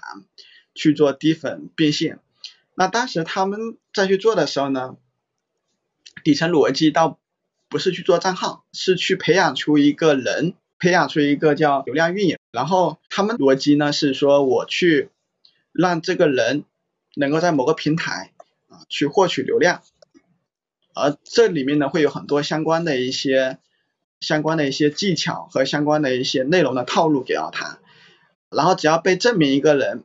能被培养出来，然后同时呢培养出来之后呢他还能够获得一定的收入，打个比方说我们可能会觉得说。哎，一一个人通过这个引流啊，能够赚一万块钱，我们觉得不是特别多，对吧？但是呢，对于下沉市场啊，对三四线的这个宝妈，或者说对于三四线在三四线城市工作的人人来说，三四千块钱就非常多的一个事情了啊。所以低粉变现这个事情的另外一个逻辑，就是你怎么样去培养出更多能够在你的这个套路之下，能够去变现的这种。人和兼职也好啊，或全职员员工也好啊，这个模型能跑得出来，这个就非常好了啊。这个就是上次吴迪老师提到的这个叫单账号模型，后面再往下就是去做规模化复制啊。呃，这个事情呢，其实在过往很久以前就已经在玩了。我知道最猛的一家公司叫潭州教育，他们之前一年大概能做十个亿，当然现在他之前后后面瞎搞，这产品不给力啊，再加投流要给搞黄了。在在没投流，然后同时产品聚焦在一个小语种培训的时候，啊，他当时利润率非常高，一年大概能做十个亿，然后呢，利润大概能赚好几个亿。然后他的引流就是刚刚我说的，组建一个队伍去招募兼职，然后让兼职到各个平台去薅人，然后呢，按照流量的这个费用去结算给这些兼职，主要是这个逻辑吧，啊，关于低粉变现是这么逻辑和理解。非常感谢小贤讲了这么多啊，就大家一定收获很多。刚刚其实小贤我们就聊了一个关于低粉变现的一个底层逻辑嘛，在你的社群里面，你你有遇到过什么样低粉变现，包括赚了蛮多大钱的这样的一个小红书的一个用户的这样的一些事情吗？你跟大家去分享分享。我们社区里面，其实坦白讲就是我们商家比较多，而个人博主，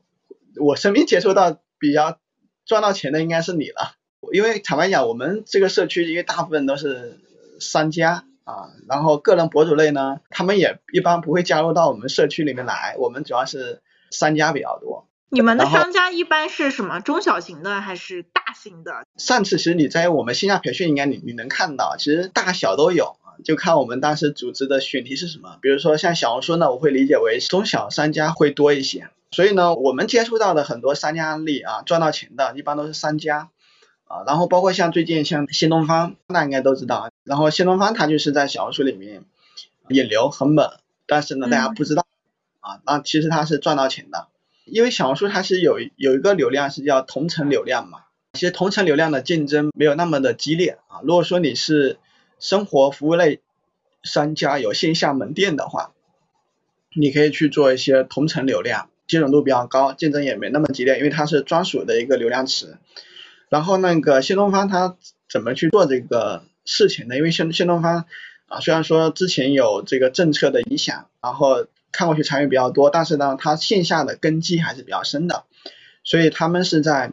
每个城市都有一个类似的这个新媒体团队然后当然他下面团队在做账号的时候，不会给自己起名为新东方上海、新东方杭州，他就会叫什么什么老师。然后呢，他们在这个号里面主要聊啥呢？其实主要聊一些政策，聊一些当地的一些政策，因为每个城市的升学政策是不一样的，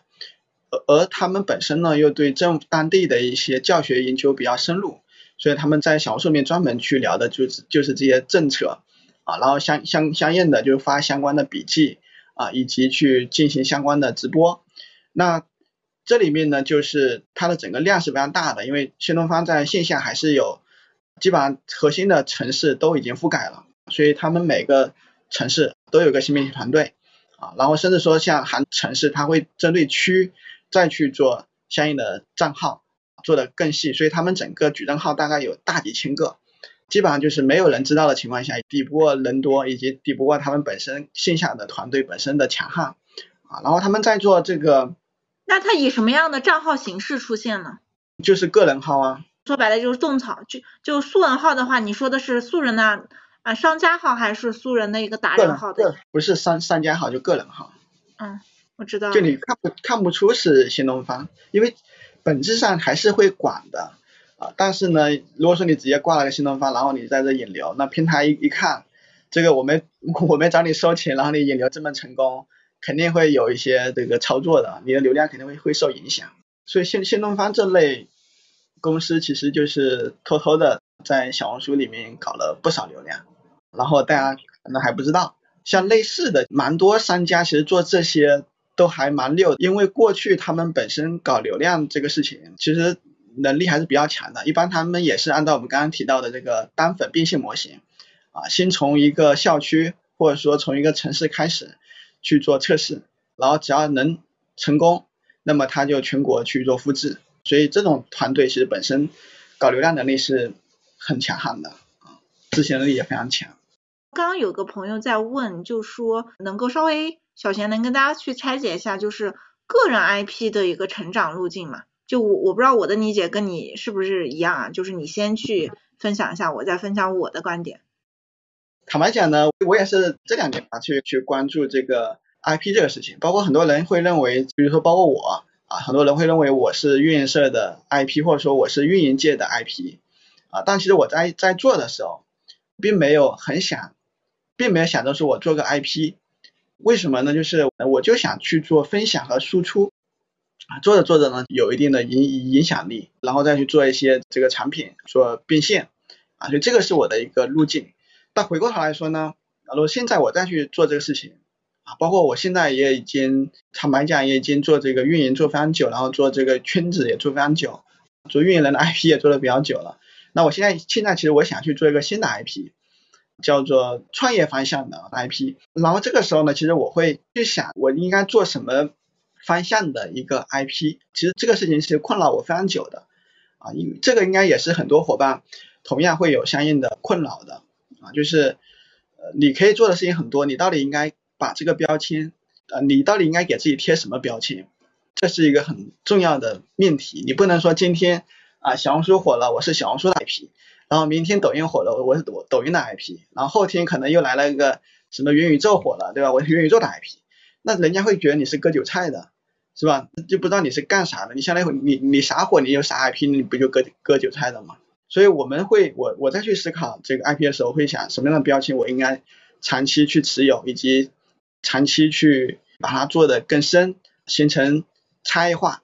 所以我也思考了非常久。最近呢，我其实找到了一个答案，就是我要去做啊创业者 IP 啊，所以相比以前呢，我不思考我就先输出，到现在呢，我要去思考我到底要做什么 IP，要去持续去探索，要创业是运营人创业的相关的 IP，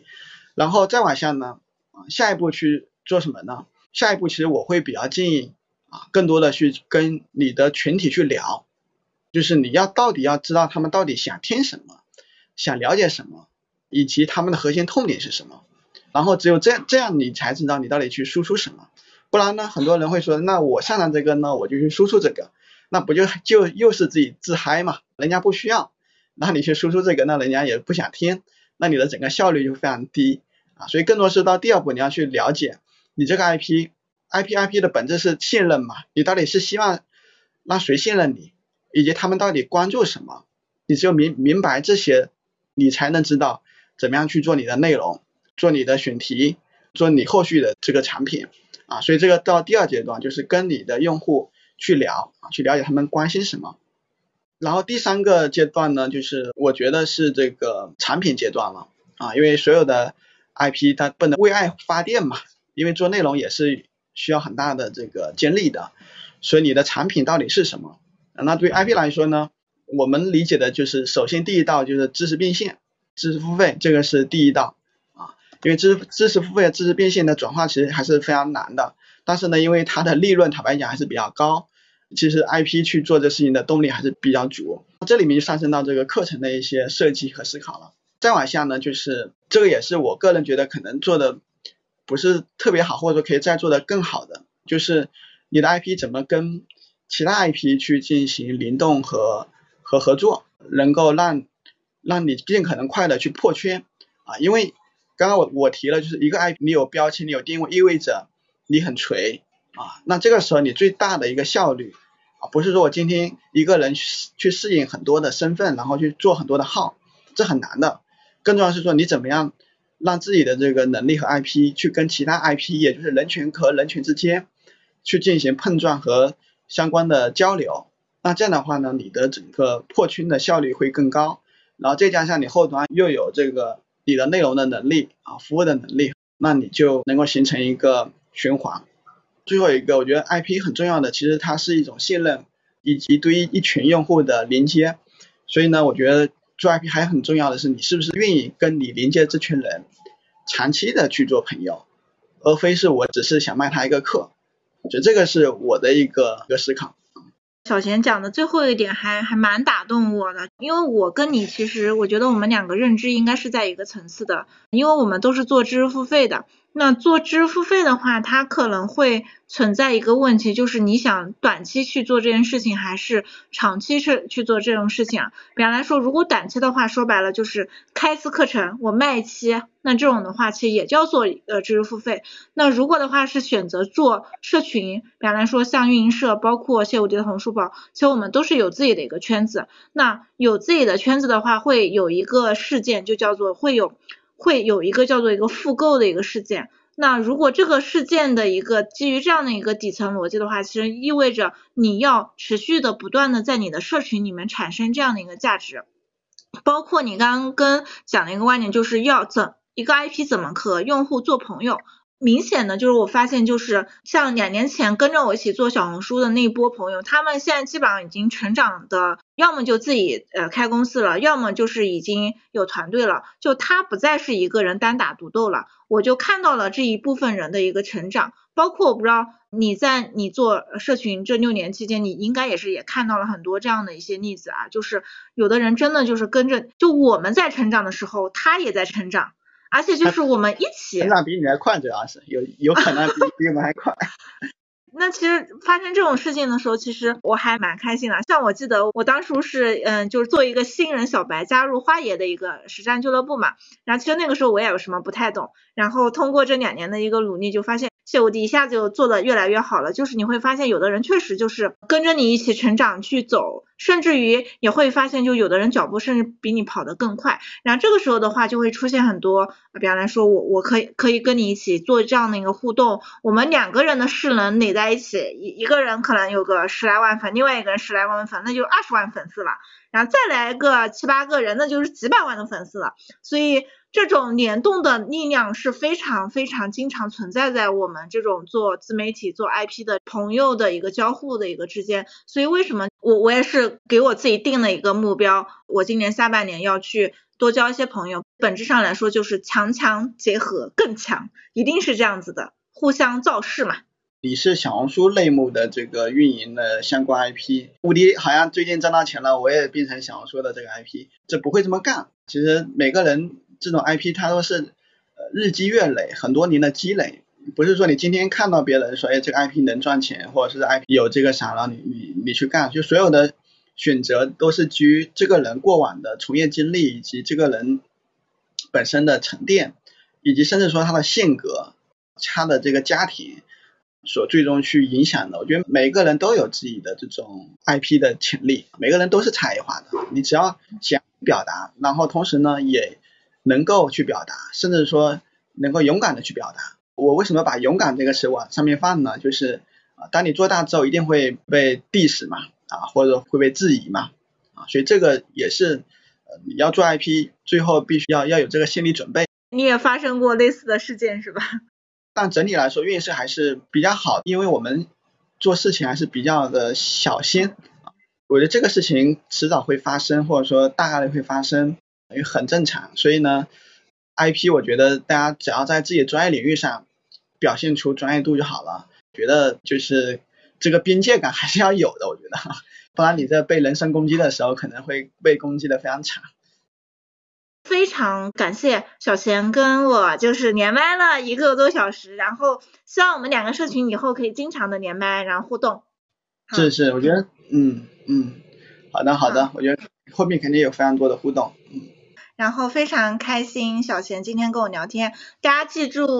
五个字啊，运营研究社公众号或者是知识星球，你们去关注一下，一定是超有所值啊。好，那感谢小贤一个多小时时间，然后我们下次再沟通。然后这三个嘉宾的话，其实都分享了很多，我相信大家一定是收获了很多啊。其实这个才是我我真正的一个核心的一个想去做的一个事情，就是给大家去传递价值。啊，我今年已经规划的差不多了，然后明年的话也有很多的新的一些东西会下来，然后我希望就是大家一起变大变强，然后想跟你们一起成长，确实一起成长。我在成长的同时，啊，带领大家一起成长。当然，我也希望有一天你成长比我快的时候，也能带带我们其他的一些小伙伴，就是我们互相去传递这样的一个正能量，非常重要啊。那我们今天的一个分享就到这里。